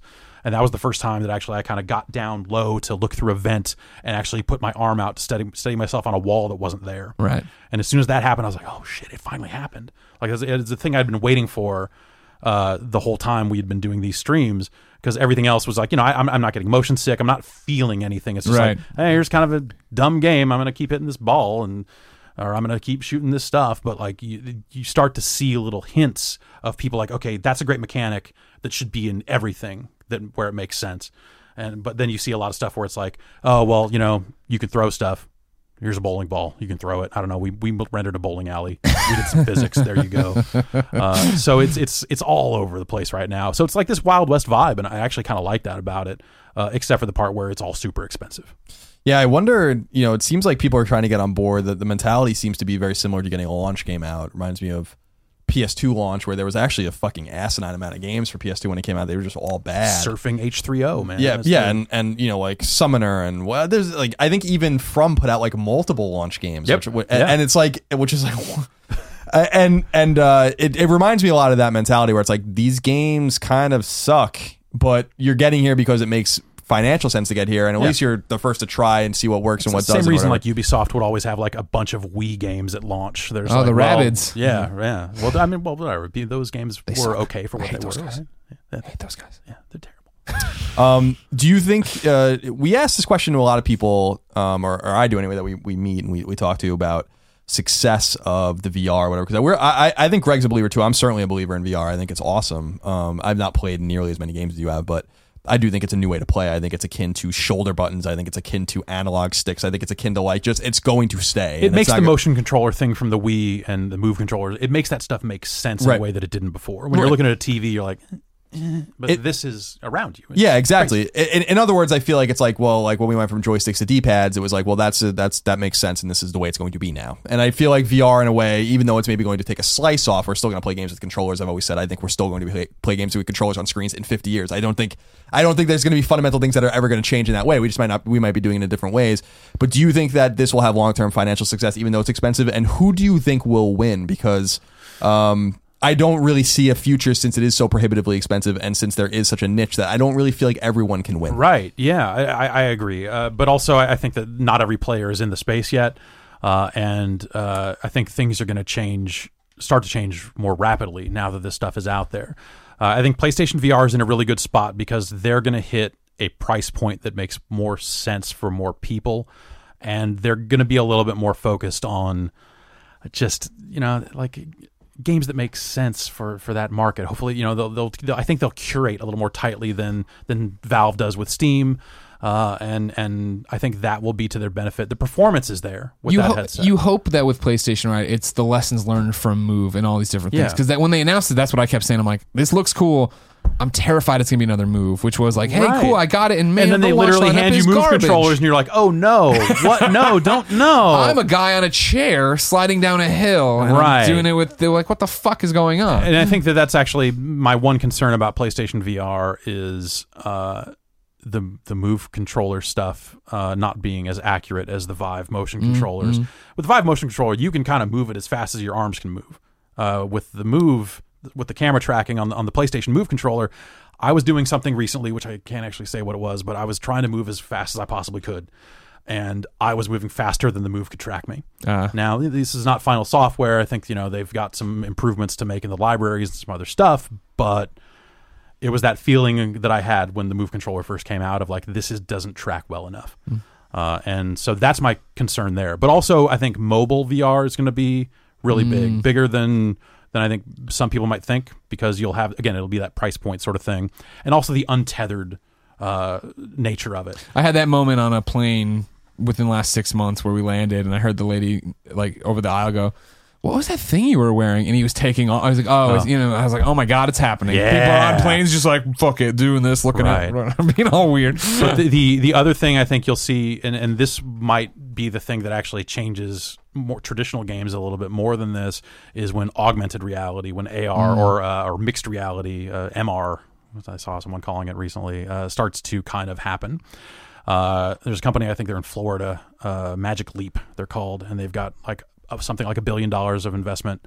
Uh, very few people have tried their tech, but everyone I've talked to that has says it's the thing you want these VR headsets to be. That it's the real deal. Oh, wow. And there's a video on YouTube of it of uh, like the DreamWorks or Weta or somebody. Yeah, Weta did the the the graphics on it or something, and it's like you're you're putting on glasses, you're looking at an office, and then you're picking up a real gun that then gauges and dials and you know Oh, like a HUD start- pops up? yeah. Okay. a HUD pops up, and then you know monsters start flying out of the walls and stuff, and, you, and you're you're gunning them down, and apparently that works as advertised in this YouTube video. Uh, and on top of that, they're a little bit beyond that, and apparently they're just straight up blasting the signal into your eyes, Jesus. which sounds really dangerous. Yeah, yeah, yeah. Um, and and so like it's it's you know they, they haven't been out there doing a lot of PR. Wired had a story recently that, that kind of shed some more light on on what they're doing. But the thing that they said in there that you know you, you, when you first hear it, it sounds insane, but then you start to think about it, you're like, actually, that might work. Uh, once the resolutions get to a point that they need to be, is like, what if we just didn't have screens anymore? And the first thing people say is like that'll never work because people want to have a social experience. It's like, okay, well, what if everyone's wearing the glasses and the social experience is still happening, but we're just all, you know, wearing the glasses and the, the screen is over here, or we're all watching a movie and we're in different places, or we're all playing a multiplayer game that way. Yeah. Um, you know, they're they're saying in that Wired article, they said that like their employees are pretty soon going to not have monitors on their desks anymore because they're just going to be using the tech uh, for their computer screens. Like That's the awesome. resolution is is such that that's possible. It all sounds like a pipe dream. It all sounds Sure. insane. I'll believe it when I see it. But when you start to figure out what the future might look like of this stuff, as the screen technology gets better, as the the resolutions improves, the refresh rates improves, the there's more power driving the the the headsets, uh, you start to see that this could actually start to happen. And it'll get cheaper as more and more people get into the space, and as, as screen technology starts being Exactly. made at a, at a higher quantity. And that's the sort of stuff that starts to make changes. It's like, okay, well, you know, yeah, maybe we'll still use controllers, but maybe we just won't have the screen. Uh, and it sounds crazy. And I know there are a lot of people that are just like, that's never going to happen because I'm kind of halfway there. But also the possible future when you start to spend a lot of time with a Vive and all this other stuff and realize this is a first gen product. Uh, what's that going to look like in five years? Yeah, I think that I, that's what I'm excited about because I know I identify. I think with the big three right now, wh- wh- which I would say would be Vive, Oculus, and then Sony is is uh, an Achilles heel for each of them, but also a, a route to success. And I feel like I agree with you that Sony, um, Lorne Lanning was actually the one that, to, to- that kind of convinced me that Sony was the one that was most ex- was probably going to be most successful out of the gate. And I was like, that doesn't make any sense. But he had the whole, but this was a long time ago. The, the whole price point's going to be right. They already have a ubiquitous box. Um, it seems to me that like and it's incredibly comfortable. Like Yeah, the, yeah, I agree. the PlayStation VR, like the they are a hardware company. They made it really, really well. Yeah, I, I agree with you there. I think their Achilles heel obviously is going to be hardware. Yeah. Um, I think that that's the whole reason why they're making the new console, and I think that until we can get onboard processing on these things, which is far away and at an affordable price point, that you're it's going to be, be shitty to be tethered to this machine that you know is just not strong enough to run the games that it can really run. On the other side, you have Oculus, which I think is going to suffer from not only its high price point, but being first in a lot of ways, even though they aren't the first VR headset. You know, technically they are the first one of any visibility in this new kind of rush. Um, but it reminds me a lot. I was I was thinking about this recently. It reminds me a lot of N-Gage in, in a way where everyone's like. What the fuck is this shit? Who wants to play these games on their phone? And then Right. three years later, everyone's playing games on their phone, and and, and Nokia's over here Perry being Schneider like, was like, I told you. Like we ha- we ha- oh, hmm. so so I think that there could be something with that where it's like it's too expensive, it's too soon, it's it's they but they have a lot of funding from Facebook, so they're good. And I think Vive has a visibility problem. So I think, and I don't mean an optics problem from the machine. I mean I Right. think I think they have a also visibility like problem. you know HTC is tethered to the phone market mm-hmm. in a lot of ways, and they're not doing the numbers there that a Samsung is. You know, like Right. there, there's a lot of stuff uh, along those lines as well. But yeah, you know, like Oculus is having a ton of trouble just getting headsets to the people that want to pay for them. Yeah, that's what I've been reading, which is astounding. People that even I think supported it very early aren't getting theirs, but you can go in a store and buy one. Or Well, something. so the Best Buy they they must have done some deal with Best Buy a while ago that they had to honor, even though their shipment thing went totally sideways. Right? There's no other reason why Yeah. they would do it. But it sounds like that Best Buy is, you know, in some cases we're getting like five of them, so it wasn't even going to put a huge dent in that pre-order market. Uh, and was probably something they were just beholden to in a way they couldn't get out of. That's my guess, but but they're not talking about a lot of stuff, and they made some changes recently to the Oculus software that actually locks out Vive users. Uh, some people had made some some kind of hacky uh, middleware stuff that was running Oculus games on a Vive. They have since locked that up. Uh, from the sounds of it, not on purpose. It's just some other changes they made to avoid hacks and stuff. But uh, still, in early days, that's the sort of stuff that doesn't look great. But more importantly, I think they maybe underestimated the early adopter market, and it's something that mm-hmm. I, I did as well. I thought like, well, make like the Oculus story makes sense. They put it out, you use a gamepad. Then when more enough people have the headsets, they go, hey, check this out. Here are some some controllers. But it turns out anyone crazy enough to spend 600 is crazy enough to spend 800 and get a Vive and get the controllers right off the bat. And that is a much richer experience than what you get with an Oculus and an Xbox controller on a PC. Right. The first time we got to play the Vive uh, for me, and I think it was for you too, was down at Rooster Teeth in the Achievement Hunter. And like, yeah, was it was like somebody tosses you the thing and you grab it into space. You're like, the thing from that video where they where Yeah. they like you can totally do that. Yeah, and yeah, it, yeah. it's crazy. Yeah. That was also the first time I had the experience where I was in. I forgot my spatial. I had no spatial awareness, and I fucking nailed Nick Scarpino when I was, I was playing like some game on it. I just turned around and just whacked him, and I'm like, oh shit! He was I'm trying so- to film you being Yeah, an that's idiot, so his didn't fault for in. getting in close. Exactly, Like, exactly. Yeah, um, yeah. So uh, like all that stuff is is really great, uh, but at the same time, a lot of the games are very much not great, and everything is really expensive. You know, you have a, a case where like a game like The Climb that uh, that that Crytek made is like fifty dollars on the Oculus Store, and it's not a it's not a very good game. Uh, you have you know a lot of cases where like you know a job simulator is a wonderful mini game kind of thing. It, it's it's a great illustrative thing of the the, the power of the touch controllers and, and or the of the, the the Vive wands and and stuff like that. But also they at launch they wanted like forty bucks for it, Right. Uh, and yeah, they've, they've cut price since then. So you know people are figuring. But you know, when it comes but- to PlayStation, it'll be the same deal. Yeah, Yeah, yeah, like and and that'll that'll be curious to see if you know if, if people have learned those lessons or if they're in so deep that they literally have to charge this for it because they need to try to make their money And I'm sure they have to set uh, precedent too. I'm sure PlayStation will be pushing the Oh, precedent sure. of what Yeah. it's going to cost to put out a PlayStation VR game. But I also think that curate, and this is something we talked about with Shuhei at G- GDC, which I think goes to the point you were making earlier about curation, which is um, w- having a, a a a great volume of launch games makes sense for hardware that's proven. So we had it with you know within the Sony ecosystem, Vita had a lot of launch games, PS4 actually had a lot of launch games, and we we know what these. We know what these can do or whatever. I actually think the opposite is going to be should be true with VR, even though I don't think it's going to be true. And this is what I was trying to stress to Shuhei is like you guys better find your four or five best games, and you better leave it at that, man. Because if you if you launch with all of these all this fucking garbage. This is a, this is a new way that we have got to teach people how to play and, and accept. And if you come out and people feel burned spending hundred dollars on some of these fucking trash games that I know are going to be on the PlayStation Network because they're on the PlayStation Network every goddamn week on Right, PS4 yeah. and Vita. Uh, you talk then- about like it's it's not unlike Steam, where you just Right. like, oh, here's this like mobile, like what is it, tennis in the face and stuff. Yeah. You're like, check out this phone game we made work with the PlayStation. it's Like, un- it's why? unbelievable. So I'm like I'm like you guys better take a different tact because I really do think this is going to injure the product. If you like, it's it's almost what I've been saying about PSN. For years where I'm like, mm, you could probably get rid of 75% of these games completely, and I don't think anyone would give a flying fuck. How much how much could this game with this broken the drop description like we were talking about on PS I Love You that's translated from Japanese that no one Oh, even yeah, proofread? right, right. How, how many hundreds of copies is that going to sell? I mean, can you really just get rid of it and then when someone searches for a game of a similar name, they actually find what they're looking for and it's good? Is there any going to be any quality control? I do think that there's an obje- and, and so in VR, what I'm saying, I guess, is there's a subjectivity to video games. We talk about it all the time. Uh, one man's trash is another man's treasure. I think that's true. I do think in VR it's a little different. I do think that there's going to be an objective measure of quality about how a game works, how it runs, and how and and its frame rate and all that kind of stuff. And you must pay attention to that stuff because if people have a bad experience with VR their first or second time, they're never going to go back to it, and you are going to lose them forever. Yeah, I, I- I suspect that like the requirements. I, I actually like talking to developers. I think the requirements for getting a VR game onto Sony's stuff there are more performance requirements than you would have for say a traditional game. Uh, so I think they realize that like yeah, people get sick if they if they get this wrong.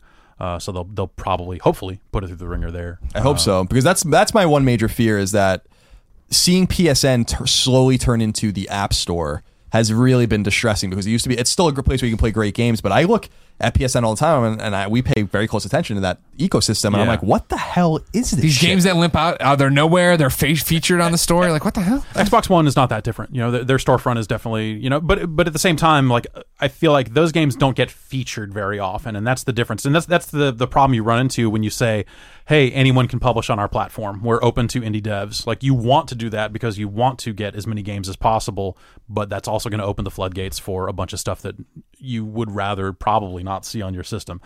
Um, and so, yeah, I think if you're if you're looking at it as closely as we are, because that's our daily job, is to go look at the new releases on Steam, PSN, all this other stuff, and go like, did anything come out? No, this week. What's going on? And you see like eight games that you've never heard of that you look at and go, okay, this like dollar forty nine thing is trash.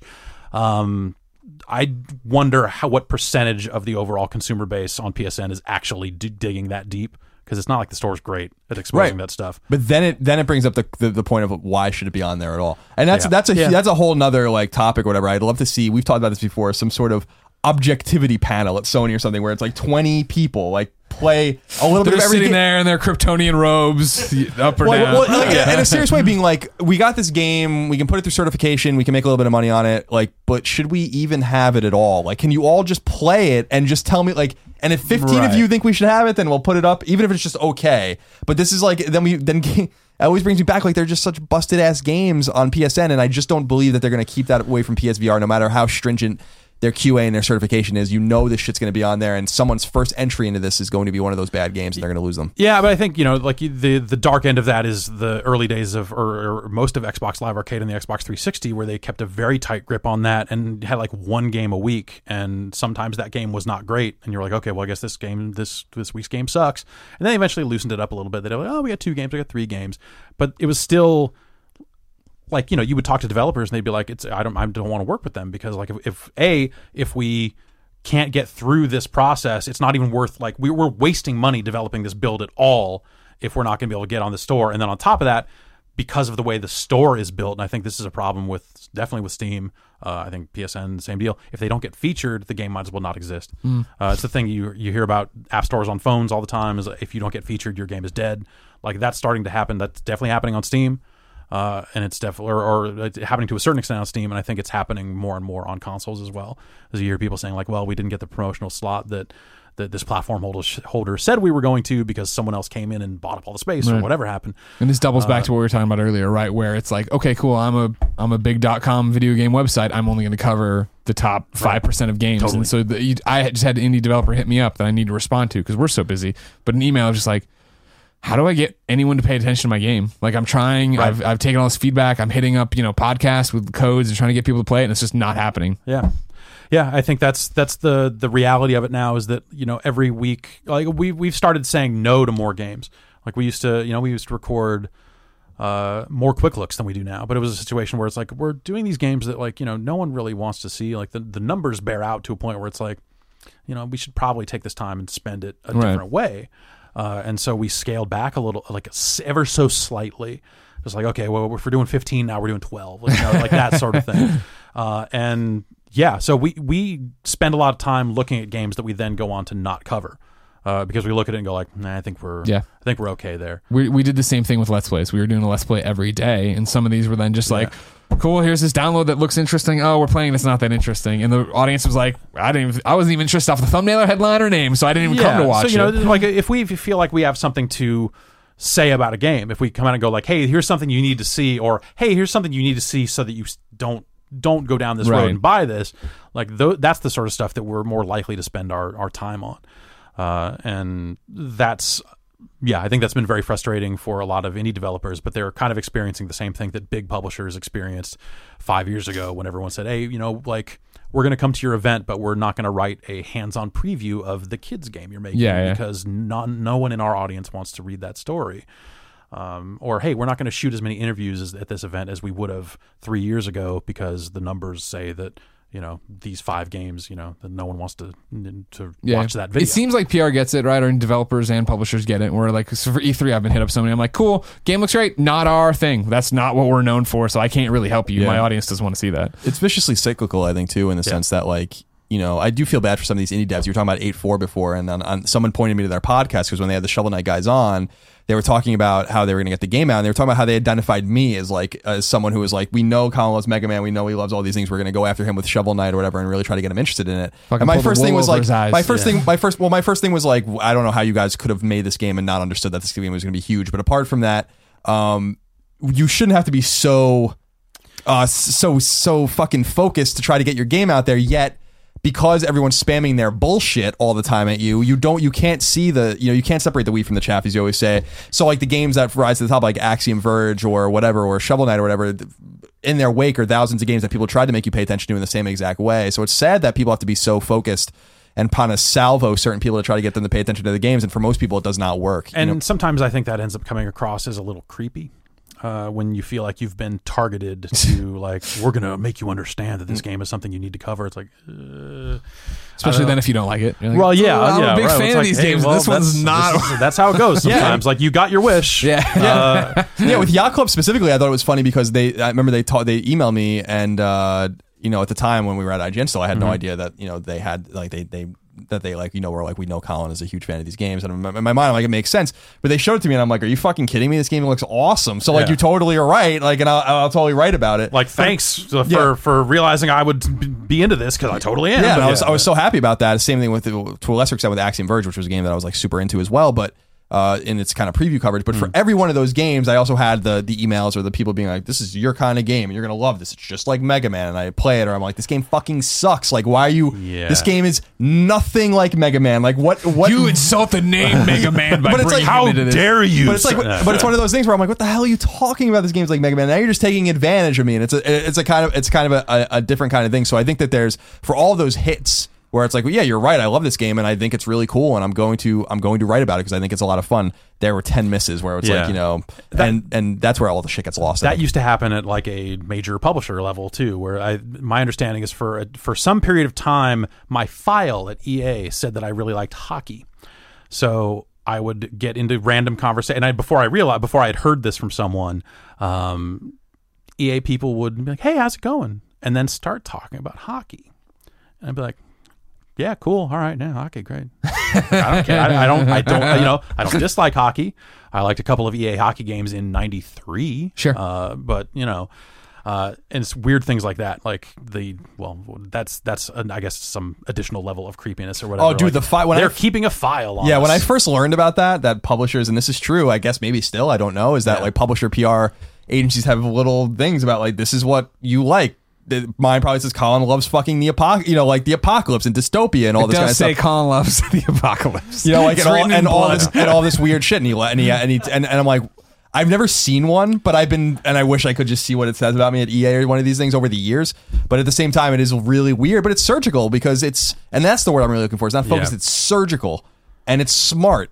But the surgical shit goes off the fucking reservation way more often than it doesn't. Right. When people are trying to make these tacit connections that don't exist. My 2D side scrollers like Metroid. I'm like, no, no, it's not. no, not. it certainly isn't like Metroid.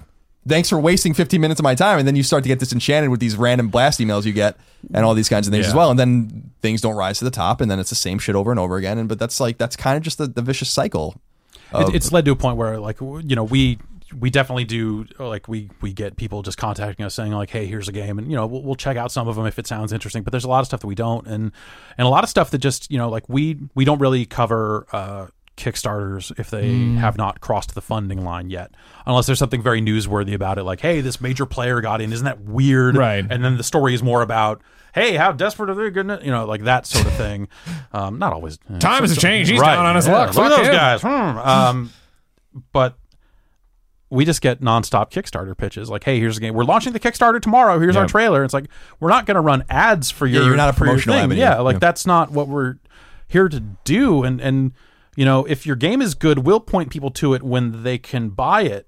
Uh, by running video or coverage then or Sure. something if, if we think it's worth if we if we think it looks cool Not taking a shot on concept art and two years Yeah. yeah yeah, And, and and that's that's gone for a lot of people like we've been offered interviews with people who are you know major figures in the video game industry that have launched kickstarters and be like sorry no we just Yeah. we're not going to do it It's funny though that it goes both ways. I do want to say that there was this. I was you're working at a place like IGN. You were so used to, and I'm sure you had the experience at Giant Bomb and, and obviously GameSpot, where you kind of reach out to someone and they typically answer you because they're like, "Oh, this is probably could be fortuitous for me to have this conversation with this Sure. person in terms of like you know uh, getting my game out there or whatever." And I remember someone pointed me to this, and I don't know if it still exists. It was like this uh, 16-bit style role playing game set in the American Revolution. And it was like being Kickstarter or something like that. And I reached out to them and I'm like, yo, this looks fucking awesome. Like, can we hmm. interview? Like, and they never answer me. And I'm like, huh. So it goes both ways. You don't want to talk to me either. sometimes you have to let the sleeping dogs lie. yeah, absolutely. All right. That was topic three, and it was sponsored by Squarespace. Whether you need a landing page, a beautiful gallery, or a professional blog or online store, it's all included with your Squarespace website. Creating your website with Squarespace is simple, intuitive, and easy to do. We did it with kindafunny.com Gen 1. Yeah, we did it. wow Nick Scarpino did it with kindafunny.com Gen 1 because again, Colin and I would just have a table. we would sit here Yeah. and talk into an iPhone. Uh, you can add and arrange your own content and features with the click of a mouse. You get free custom domains, beautiful templates, and 24-7 customer support.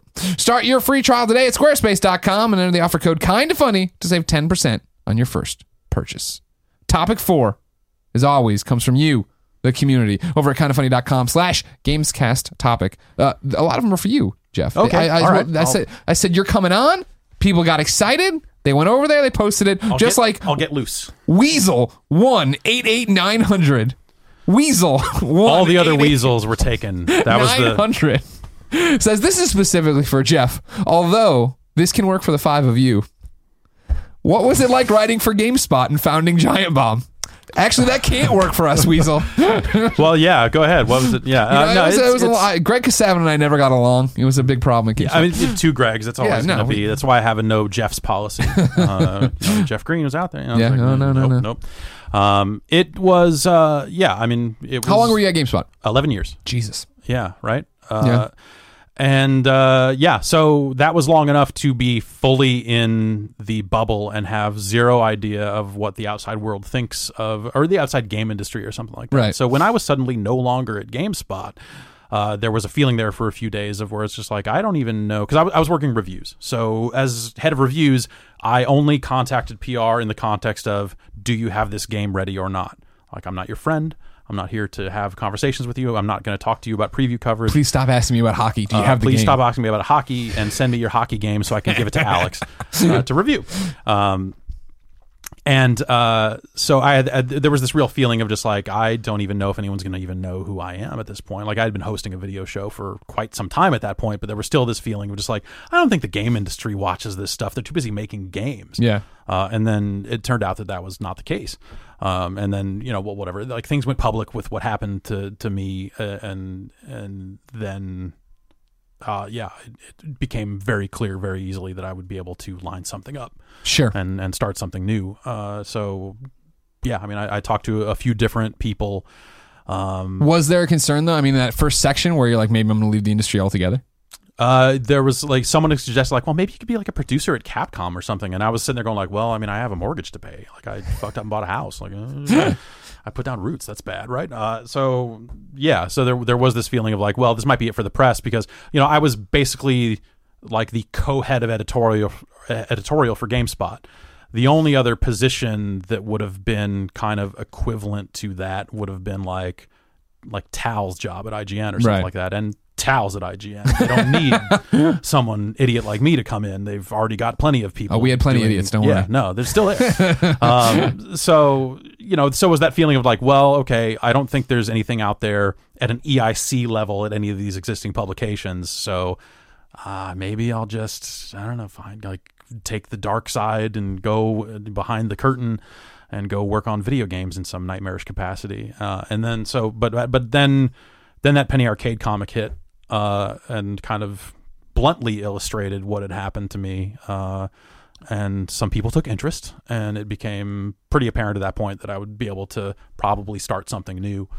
Um, and so yeah, like I said, uh, I talked to a few different people. Uh, that some of people that were looking to start kind of new arms of their existing publications, um, and then the I ended up meeting with uh, Dave Snider, who was uh, running Comic Vine at the time, and that whole company was ex CNET people. So it was all people that I'd worked with before. Dave Sure. had worked on MP3.com when he was with us at GameSpot, and he'd worked on GameSpot and all this other stuff. And you know, Sean Kuntz is like a great team of of amazing engineers and product people, just like smart people, top to bottom, that had were running this comic book wiki site.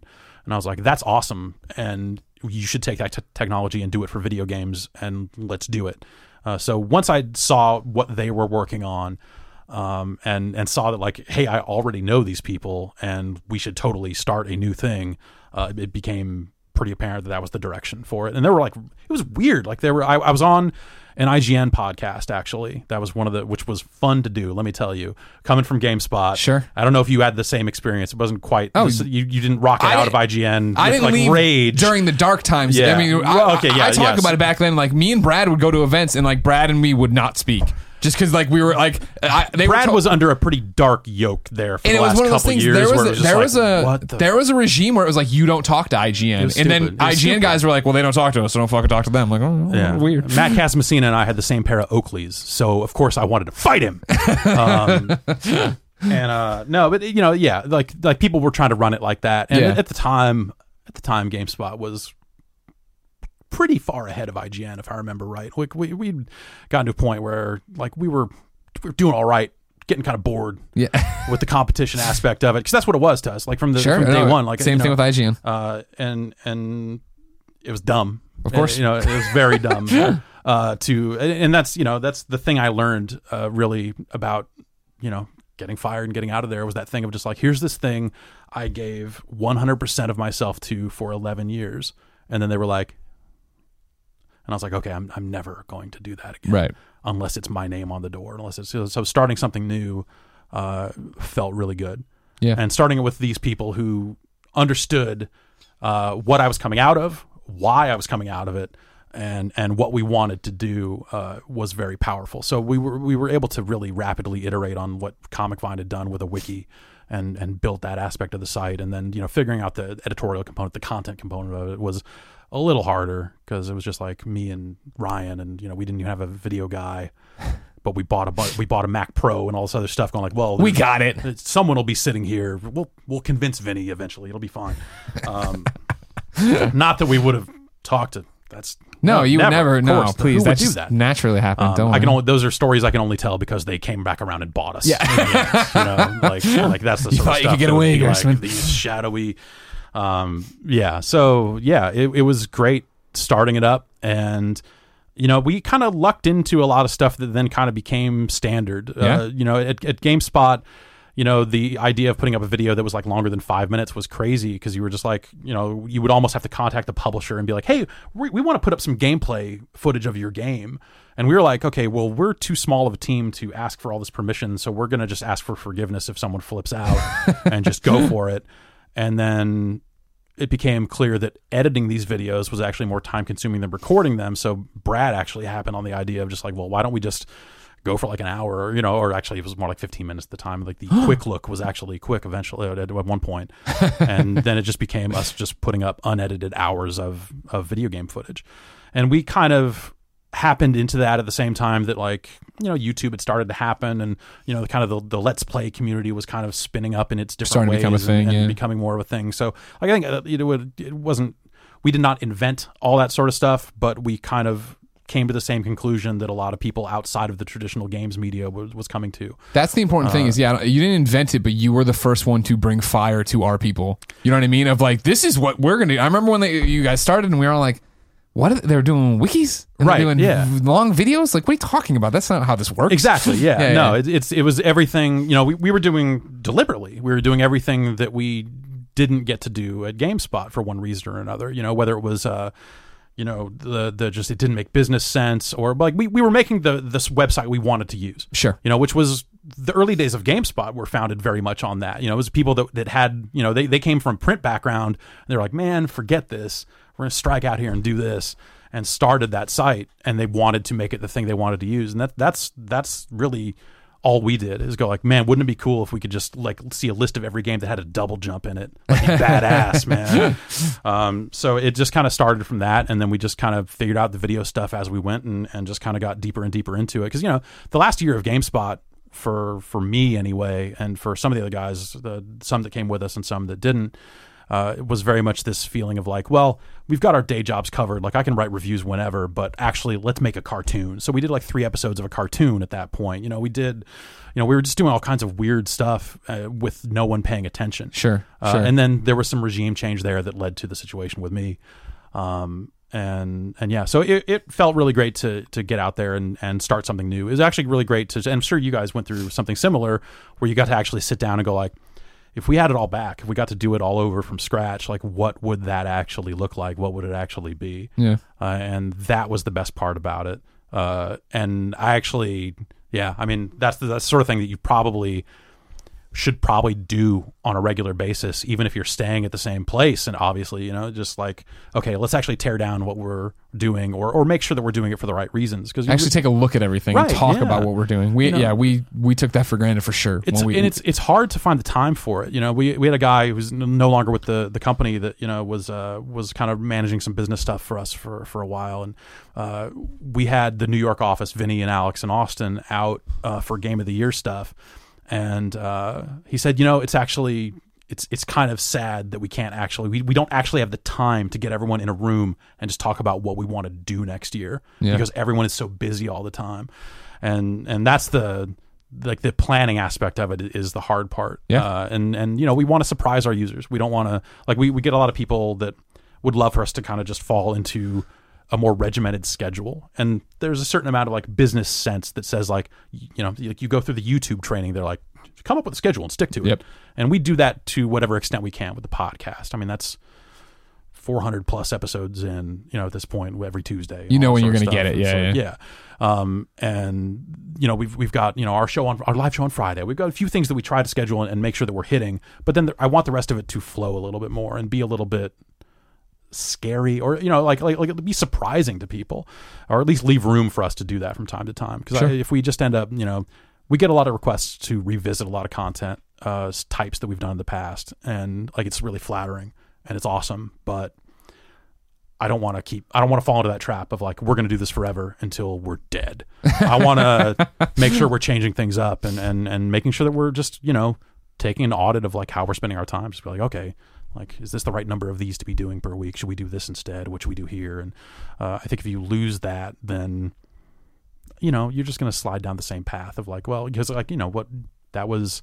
We launched in 2008. You know, so this thing's like seven, eight years in now, right. uh, which is crazy. Yeah, it's But been a blink of an eye. I bet. Yeah, yeah, it totally. Like Yeah. it, it feels like we just got the site off the ground, and yet Brad has been with Giant Bomb longer than he was with GameSpot, God. uh, which Wow. is crazy to me because Yeah. I, I still think of Giant Bomb as like this new thing that like, oh man, it's crazy. We just sold the company. Isn't that weird? like we just, we're here now. Isn't that crazy? I don't we're in the basement and all this other stuff, but um, yeah, I don't want to cut too much because I, I know we're running out of time, so I don't want to cut too much into you know the readers' questions. But you know, unfortunately, this is my podcast, so uh, I I'm curious about one thing I always noticed about Giant Bomb is the voracious nature of your readership or your viewership or your listenership, depending on the, the Yeah, stuff they consume. Um, especially in places like NeoGaf, so very very focused, hardcore, industry sided gamers, um, where you get every bombcast gets its own thread that is read right, a yeah, shit yeah. ton of times. and People are posting in it. Like I think a regular bombcast thread is literally bigger than PS I Love You's entire thread. Even though PS I Love You is like number five in the world or something, and Bombcast is number one, so not that big of a difference. Seems like Bombcast kind of uh, occupies its own space, and it seems like Giant Bomb occupies its own very revered and respected space. So, like, how do you feel about that? Because it feel it's like there's a lot of people writing a lot of shit about you guys all the time. Yeah, Do totally. you read it? Do you care? Like, are you in there? I think you either have to read it all or read none of it, or or you can read all of it. You either have to take all of it to heart or none of it. You can't just cherry pick like the parts you like, right? So.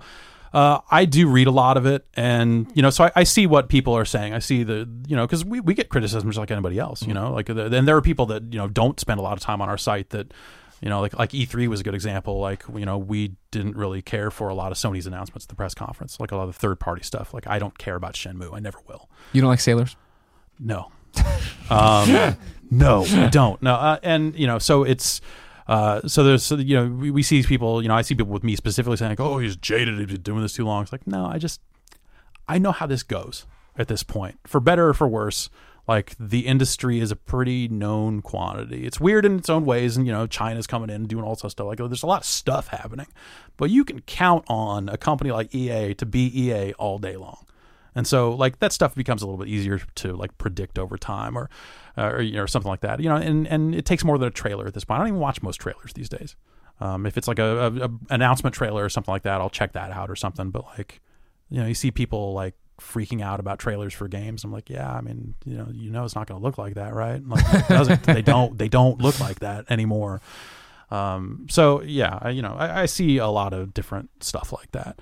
Um, and yeah, I don't know. I, I, I do spend probably a little bit more time than I should reading over some of that stuff. Um, and sometimes you do have to kind of take a step back just because like I'm just too busy sometimes to to even look in on on some of that stuff. But it's interesting to see what the people who are using our site to post feedback say versus some people in these different pockets of different forum websites and Reddit and stuff like that. Sure. Um, just to kind of see because you know that's that's the thing is like you know there is a larger internet out there and that's the you know you can't just have well we've got our dot com and that's that's the vertical and that's where everything's going to be you know it's it's like whatever the internet is social and it's like i mean you guys are on youtube you guys are on patreon you guys Yeah. have have like decentralized your platform in a way that like is incredibly smart to do these days uh, because of the way the internet has changed the idea of like dragging someone to your web domain and getting to hopefully watch a pre-roll ad and see your site skins like that's crazy. That just doesn't happen anymore. So you know you kind of have to be everywhere. And so i try to look at the feedback everywhere. Like i i've spent some time moderating youtube comments sometimes. And i don't even own the company anymore. Interesting, and this is all wrapped up in it, I think. Uh, next question is from Tom, the Killer Snap. The Killer Snap. okay who says this question is aimed equally at Jeff and the kind of funny boys, and he's actually right this time. Uh, I recently became a Giant Bomb Premium member after listening to you, uh, listening on and off to the Bombcast for a good long time. Since then, I've seen and watched a bunch of awesome content and really enjoying it. This got me thinking about the way Kinda Funny pays the bills with Patreon. So my question is this: Did Giant Bomb's premium model inspire you as you launched Kinda Funny? Going along with that, do you see games media shifting to talented, focused hubs like Kinda Funny, Giant Bomb, Rooster Teeth, and so on? Love KF and GB. Dying for Mario Mario Party Seven. You're dying to stay away from it. I you know. had me up until the end uh, for sure, for sure. When we launched out with ours, you know what I mean. Like the story is old at this point, but like. In the, we had a meeting in the summer uh, before we left, and it was all right, cool. In the, the week before we had all go, everybody go home and figure out how much money you need to make to leave IGN. Like, what do we need? And we came back with those numbers and sat down, and we're like, well, nope, that ain't gonna happen. Like, we maybe we'll look at this another year and a half, you know, two years from now, Right, yeah. And then like that next week, we found out and met the Patreon guys, and it was totally like we sat down and Tim was telling me about it and da da da, and I was like, oh, like Giant Bomb. He's like, no, like Rooster Teeth, and I was like, well, no, they're the same. It's the same thing. It's just that you guys did it all internally, whereas us being four now five chuckleheads had no would have had no idea how to get that up and running. Based I mean, on yeah, anything. like I, you know, I hooked up with an engineering team. Yeah. you know, like that's the and and Patreon. I don't think existed when we oh, were, Oh, when we were getting no, off the yeah. ground. So you know, yeah, like that those avenues weren't necessarily there. yeah. Um, but yeah, I mean, I I think I told you this is like you know when I looked at what you guys were were building and how you were talking about building, I was like, yeah, this is probably how I would do it if I was doing it right now. Right. Yeah. yeah. Um, it would be to to kind of go down, uh, to go down that road, uh, as opposed to like you know because we we built all our own stuff. You know, we pay our own video bandwidth costs, which get expensive Yeah. when you have popular long videos. Um, but then we're also on YouTube. We're also on all these other platforms too. So um, for us, it's you know like yeah, we're running a subscription business, and that's the sort of thing that doesn't happen a lot in traditional games media. Hundred percent. Um, Yeah, I remember when IGN did it with Insider, and it was like such a Oh, uphill right, battle. yeah, I mean, yeah. it's so different. I mean, it's not Yeah. the exact same, but it was like all of a sudden asking people for money, and then being like, "You're IGN, you don't need money," and getting into that weird territory. Yeah, and like work? GameSpot had GameSpot Complete, which got renamed a couple of times too, which was its subscription service, Yeah. and it was like you get access to premium Quake servers or whatever. it was something insane, um, and yeah, you know, and, and it did okay for a time. You had people that just didn't want to see ads, and ad blockers were not sophisticated enough back then to to do that. Uh, so. Yeah, uh, but this is it's a different situation where it's like you know, and, and I think you know we're doing something different. I think even from like Rooster Teeth, and, and I think you guys are, are probably hitting on kind of the right mix of like when we put our stuff behind like the wall, it's there. That's it. Yeah. uh, it's not a You're not windowing, windowing it, thing. yeah, it's not, you know, there's like Rooster Teeth. It's a lot of early access to stuff, and, and you guys will put up you know stuff on YouTube kind of after the fact, and and that's something that we're going to be experimenting a little bit with with some content. We're getting ready to start shooting the podcast oh, nice. as video, and that'll be if people want to watch it live. Uh, they'll be able to, if they're a premium member, they'll be able to watch it live. And Very then cool. When it goes up as video and audio and, and everything else, that'll be everywhere for free. Nice. Um, so that's you know that seems like that's maybe the more tr- becoming the more traditional model for this stuff. But at the same time, like we, I, I think we we've done well with people seem to like the way we're doing things now. Yeah. With just like, hey, if you if you pay us, you get access to this, and there are no ads, and you know you get a store coupon right now for merchandise and that sort of stuff. Yeah. Um, and and yeah, that's been been working out well for us. But I, you know, I- like I said, I always want to keep trying stuff out and, and adjusting what we do. That's Uh, awesome. I mean, you guys are trailblazers. You know what I mean? Like, it is one of those things when we left, people were like, what a fresh, inventive thing you're doing. I'm like, well, not really. Like- I mean, I mean, yeah, it, it- yeah, it's and it's interesting to kind of see how much of that has changed, Sure. uh, and and how willing people are to part with their money, which is like incredibly flattering. You know, there's just a huge responsibility that comes with that of mm-hmm. like, you know, these people have, you know, and we've we've done the thing where, you know, when we have membership sales, people can extend their memberships, and so we have a few people that have memberships through like 2025 or That's something, awesome. and it's like that's amazing, flattering that someone would be willing to part with you know that chunk of their money. But then you think start to think about it like 2025 is a long time from now. All right, we'll see how this goes. Uh, yeah. Is there a no refund policy? like, well, the company's Uh, not You'd have to talk to CBS about that one. I don't know. Um, yeah, so you know, like, like we're always wanting to kind of try to to change things up with what we do, and it, it that, sometimes that's hard because you know it's the internet and people fear change. Of course, yeah. Um, they get really upset about it. Yeah, but it's kind of the it's the only it, you know we have to keep it exciting. We have to keep it crazy, and and and the expectations of what people want out of a subscription service, I think, always kind of change a little bit. So that'll be kind of our first foray into kind of a, a windowing kind of thing. Um, and You'll we'll- like it, We'll I see think. how that goes. Yeah, I, We enjoy the windowing of the content. They seem to enjoy it too. yeah, yeah, um, yeah, and, and so that that'll be that'll be fun to experiment around with. I want to. I want to. Let's end with two games questions. How about that? All right. Jonas underscore Majroy says, Jeff, please explain to these fools why The Witness is a must play. Much love to all you fools.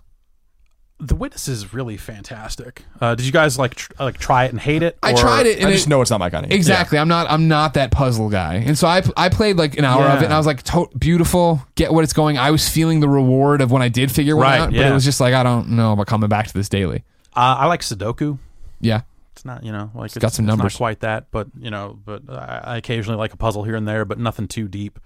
Um, but there was something about being able to like it was a game much like Portal One, where when you solved problems, you felt like the smartest person in the world. Sure. And there were definitely cases where it, it was also the type type of game where when I got stuck, I could go to sleep, wake up refreshed, and solve the thing I was stuck on. Okay. Um, so I think like it, it kind of depends on if you get stuck for a really long time, you're much more likely to go like, all right, like I just don't have time for this. Like this, this is making me crazy. Like I, I just can't do this. Um, but uh, I was able to make fairly steady progress and and really got sucked into it. Uh, and you know, a couple other people were playing it, so we kind of like, "Where are you? Where are you? Okay, did you find out this thing?" And they'd be like, "No, I don't even know what you're talking about." Yeah, like, yeah. okay, well, don't spoil anything. You know, it was it was exciting to have a a puzzle game that could inspire that level of conversation. Um, so yeah, it, it's and it's beautiful and it's it's really uh, just a a nice, quiet, That's true. long puzzle game that was very relaxing, but also very mentally taxing at times too. Did you get crazy and have the graph paper and all that jazz? Yeah, Okay. I was actually taking pictures with my phone and then taking those pictures and flipping them and tracing lines on the phone and the reflex- reflections of this and you know to find all the stuff. And uh, I didn't do the final challenge. There's a there's a final thing for the final trophy that uh, uh, I wasn't able to do immediately and then had to go review something else and all of that information went Yep. away. So I can't ever go back to that game and, and probably finish that off without replaying the entire game. I was having such a great time with Catherine back in the day, and then took a week off and came back, and I was like, I don't remember how to do any of this anymore. How do I move any of these blocks? No, that's I man, that was not a fun review. Like playing through, I, I did not enjoy Catherine that much. I wish I did. I wish I did. There were things about that game that were cool, but I. Mm, Speaking of games you don't enjoy, and this is the final one, comes from Sam NW, who says, Jeff, you're one of the few people in games media who really disliked Red Dead Redemption. I think it's great personally, but there's certainly room for improvement. So, what could Rockstar do differently with the sequel to win you over? what if they had like cars? What if you could rob it? Uh, um, yeah, you know, I just uh, I the the early parts of that game I thought didn't control especially well. Like just you know the tutorial aspects of it, like you know just dealing with the horse, all that sort of stuff. Yeah. I'm not a big Wild West guy to begin with. Yeah. So like the setting held no initial appeal. Um, and it just didn't grab me right off the bat. And I kind of, you know, as people started freaking out about it, I'm like, well, I guess I better go back and try. Like, Uh, you got to force it. You're trying to force yeah, yourself through. I, I definitely Yeah. was like forcing myself to come back to it, and I was like, okay, I don't really like the open world aspects of this, like what, like finding horses and plants or whatever. Sure. You know, like you know, the, like the the different stuff around the edges of the game didn't grab me either. So at some point, I was like, you know, I I don't I don't need to play this game because other people on staff are playing it, and I don't want to. So I just I moved away from it and felt pretty good about it. That's always the best when you, you you finally come to the realization of like, yeah, I can go. Yeah. I don't need this. Colin's gonna play it. Somebody Tim's playing it. I don't need to know about That it. is uh, probably where I'm at now with Uncharted. oh, really? Yeah, yeah. Did you say did you, you didn't beat it? No, Okay. I'm like chapter eight. oh wow. I'm like Scotland, Oh, and like walked around. I was like, yeah, I made another one of these. yeah, I- you didn't, you've never been super high on this s- The series. right? technical aspects of those games are incredible, second to none in a lot of ways. You know, the things they can do with a set piece and, and all that sort of stuff is uh, is really really fantastic. But I just I never thought the gunplay was particularly good. I think a lot of the climbing is so stakes free that it's just like busy work. The same way that like Lara Croft shimmying sideways through stuff in that first Tomb Raider reboot was like I'm just holding up. Like this is barely even a game at this point. You know, Nathan Drake like climbing up and kind of reaching out. It's like, okay, there's really only one path through here. This is not like engaging on its own. It's just beautiful. And at some point that wasn't enough for me to to keep going on it. Uh, and it's been like that for the for the whole franchise more or less. Um, so we actually got someone right into the Giant Bombcast this week who had a pretty scary comparison of Uncharted 4's story to a lot of elements in National Treasure 2. Oh no. And you're just like, oh yes, this great video game story. And it's like this realization of like, oh man, all video game stories are bad still, aren't they? Even the- even the really best even the really great ones, you're still like, oh, this is like a sub, like C grade uh, Nicolas Cage movie. Great, great. Well, part of that though is the director and the actor. So you know what? Don't just throw the baby I- out the hey, bathwater. I love Nicolas Cage. Me too. He's a great guy. Yeah. I really like it. Face off. Come on now. Big Superman fan. yeah. Oh my god. He named his son Kal El, which is a weird move. That's I wouldn't really- recommend. No, No. I, I know Your a dog, guy. sure. I know a guy. I've not talked to him in years, but he named his son Anakin. I just, I, I, I'd really like to know how that's going for him. But, I, but I, it's, it's been a long time. That kid's probably like 15. The kid's probably watching. I don't know. Um, He's watching right and break down in tears. yeah. Like, oh, you don't know my pain. The sand. Yeah. This segment was brought to you by Total War Warhammer. It's a marriage made in gaming heaven because Warhammer, of course, is rich high fantasy world of perpetual war and massive battles. Total War, of course, is critically acclaimed epic scale conquest battle strategy games. Total War plus Warhammer, yes, Colin. Why are there so many spaces in between all the words? Colin, anytime you want to fucking carry your weight around here, kind of funny. You can go argue. You can go fucking get into these PDFs they send you with a copy to do, and you paste it in, and it just doesn't do anything correctly. So and I'm like, you know what? spaces. I can I can fix this on the fly. And you'll think there's regular spaces here, but in fact, with this Total War totally fucking fucked up spacing. Total spaces. Total- I'm total sorry. I'm sorry. I mean, for me, the real Why would I be problem, mad? not to like get in on your ad read. Please do. Uh, that they didn't call it Total Warhammer. Right? It's I Total get that, War I get that like each, Warhammer. each brand probably feels Sure. like they're the star and they Yeah. don't want to combine. But come on, come on. No one's done Warhammer or indeed fantasy like this before. From the personal skills of your characters to 20,000 roaring orcs, no fantasy strategy game is this big and detailed. As a fantasy spectacle, it is unmatched. If you're a PC gamer and not involved, you're missing out. Also, if you're a PC gamer, huge fucking nerd. Factions that all feel Jeff like yeah, Je- factions that all feel I can't and play play the Total War games. very differently. Each, well, I just meant PC gamers in general. Oh, with sure, your yeah. mouse and your clicks and your stuff. Get out of here. Each race is wholly different with their own unique characters, campaign mechanics, battlefield units, and play style. Total War Warhammer is out now on PC and Steam. PC and Steam. Yeah, because you can get it, I guess, without. They Oh, said sure. they made a point Okay. of that, so I'm Right, guessing like yeah. Windows gaming. How do you do you email someone on the team to get it? I don't know how PC It's games play by mail, like that old XCOM Play by mail. thing. There you Yeah. go. Yeah, Direct2Drive, still kicking out these ROMs Right. for you or whatever. definitely. I see people waiting in line for that that PC gaming site to get their code for Overwatch because you go there and you Oh, bid right. on yeah. cheap codes. Well, that's I don't know what you people like do. That stuff, I don't know. At some point, there's weird like third party gray market resellers that are, I don't know, they're just buying keys out of Russia and reselling them. Or actually, you know, we actually get some people uh, that are writing to publishers claiming to be us. Uh, to try to get keys from people so that they can then go sell them on Nice. sites like that. Because as soon as the publisher responds, they go like, "Oh, we're also having an anniversary giveaway. We need a thousand keys. We'll give them to our users. It'll be great promotion." Uh, I don't think anyone. I hope anyone, no one's been suckered by that. it's probably just Vinny. we don't have a Gmail account, Yeah. as it turns out. My favorite was when at the old IGNs when kid, we'd get texts from uh, E3 people and they'd be like, it'd be a, a photocopy of somebody's like paper IGN Oh, card. yeah, they yeah. put it on like loose leaf. Like, this guy with you? Like, no. Absolutely, No. totally. Let him in. Yeah. Give him the demo. Ladies and gentlemen, this has been the Kinda Funny Gamescast, episode 72. Thank you so much for joining us. Remember, you can get it early each and every week over on patreon.com slash kind of funny games. And if you have no bucks to toss over there, you can go get it on youtube.com slash kind of funny games. So subscribe there. Jeff, thank you so much for coming by. And Tom, You're going to do an exclusive with me now, so you're not leaving the house. Okay. I refuse All to let you go. You can get that on Patreon, of course. Uh, but everybody should go get you at giantbomb.com. Yeah. Giantbomb.com. I'm on Twitter at Jeff Gerstmann. Go to jeff.zone. It's my Tumblr. Oh, okay. You do you tumble a lot. You also do this radio thing you got to explain to me someday, but I see you doing the radio. I broadcast stuff. out of my car. Interesting. It's like a call-in show sometimes. Okay. Feels good. All right. Cutting edge technology. You got to be there, man. Until next time, it's been our pleasure to serve you.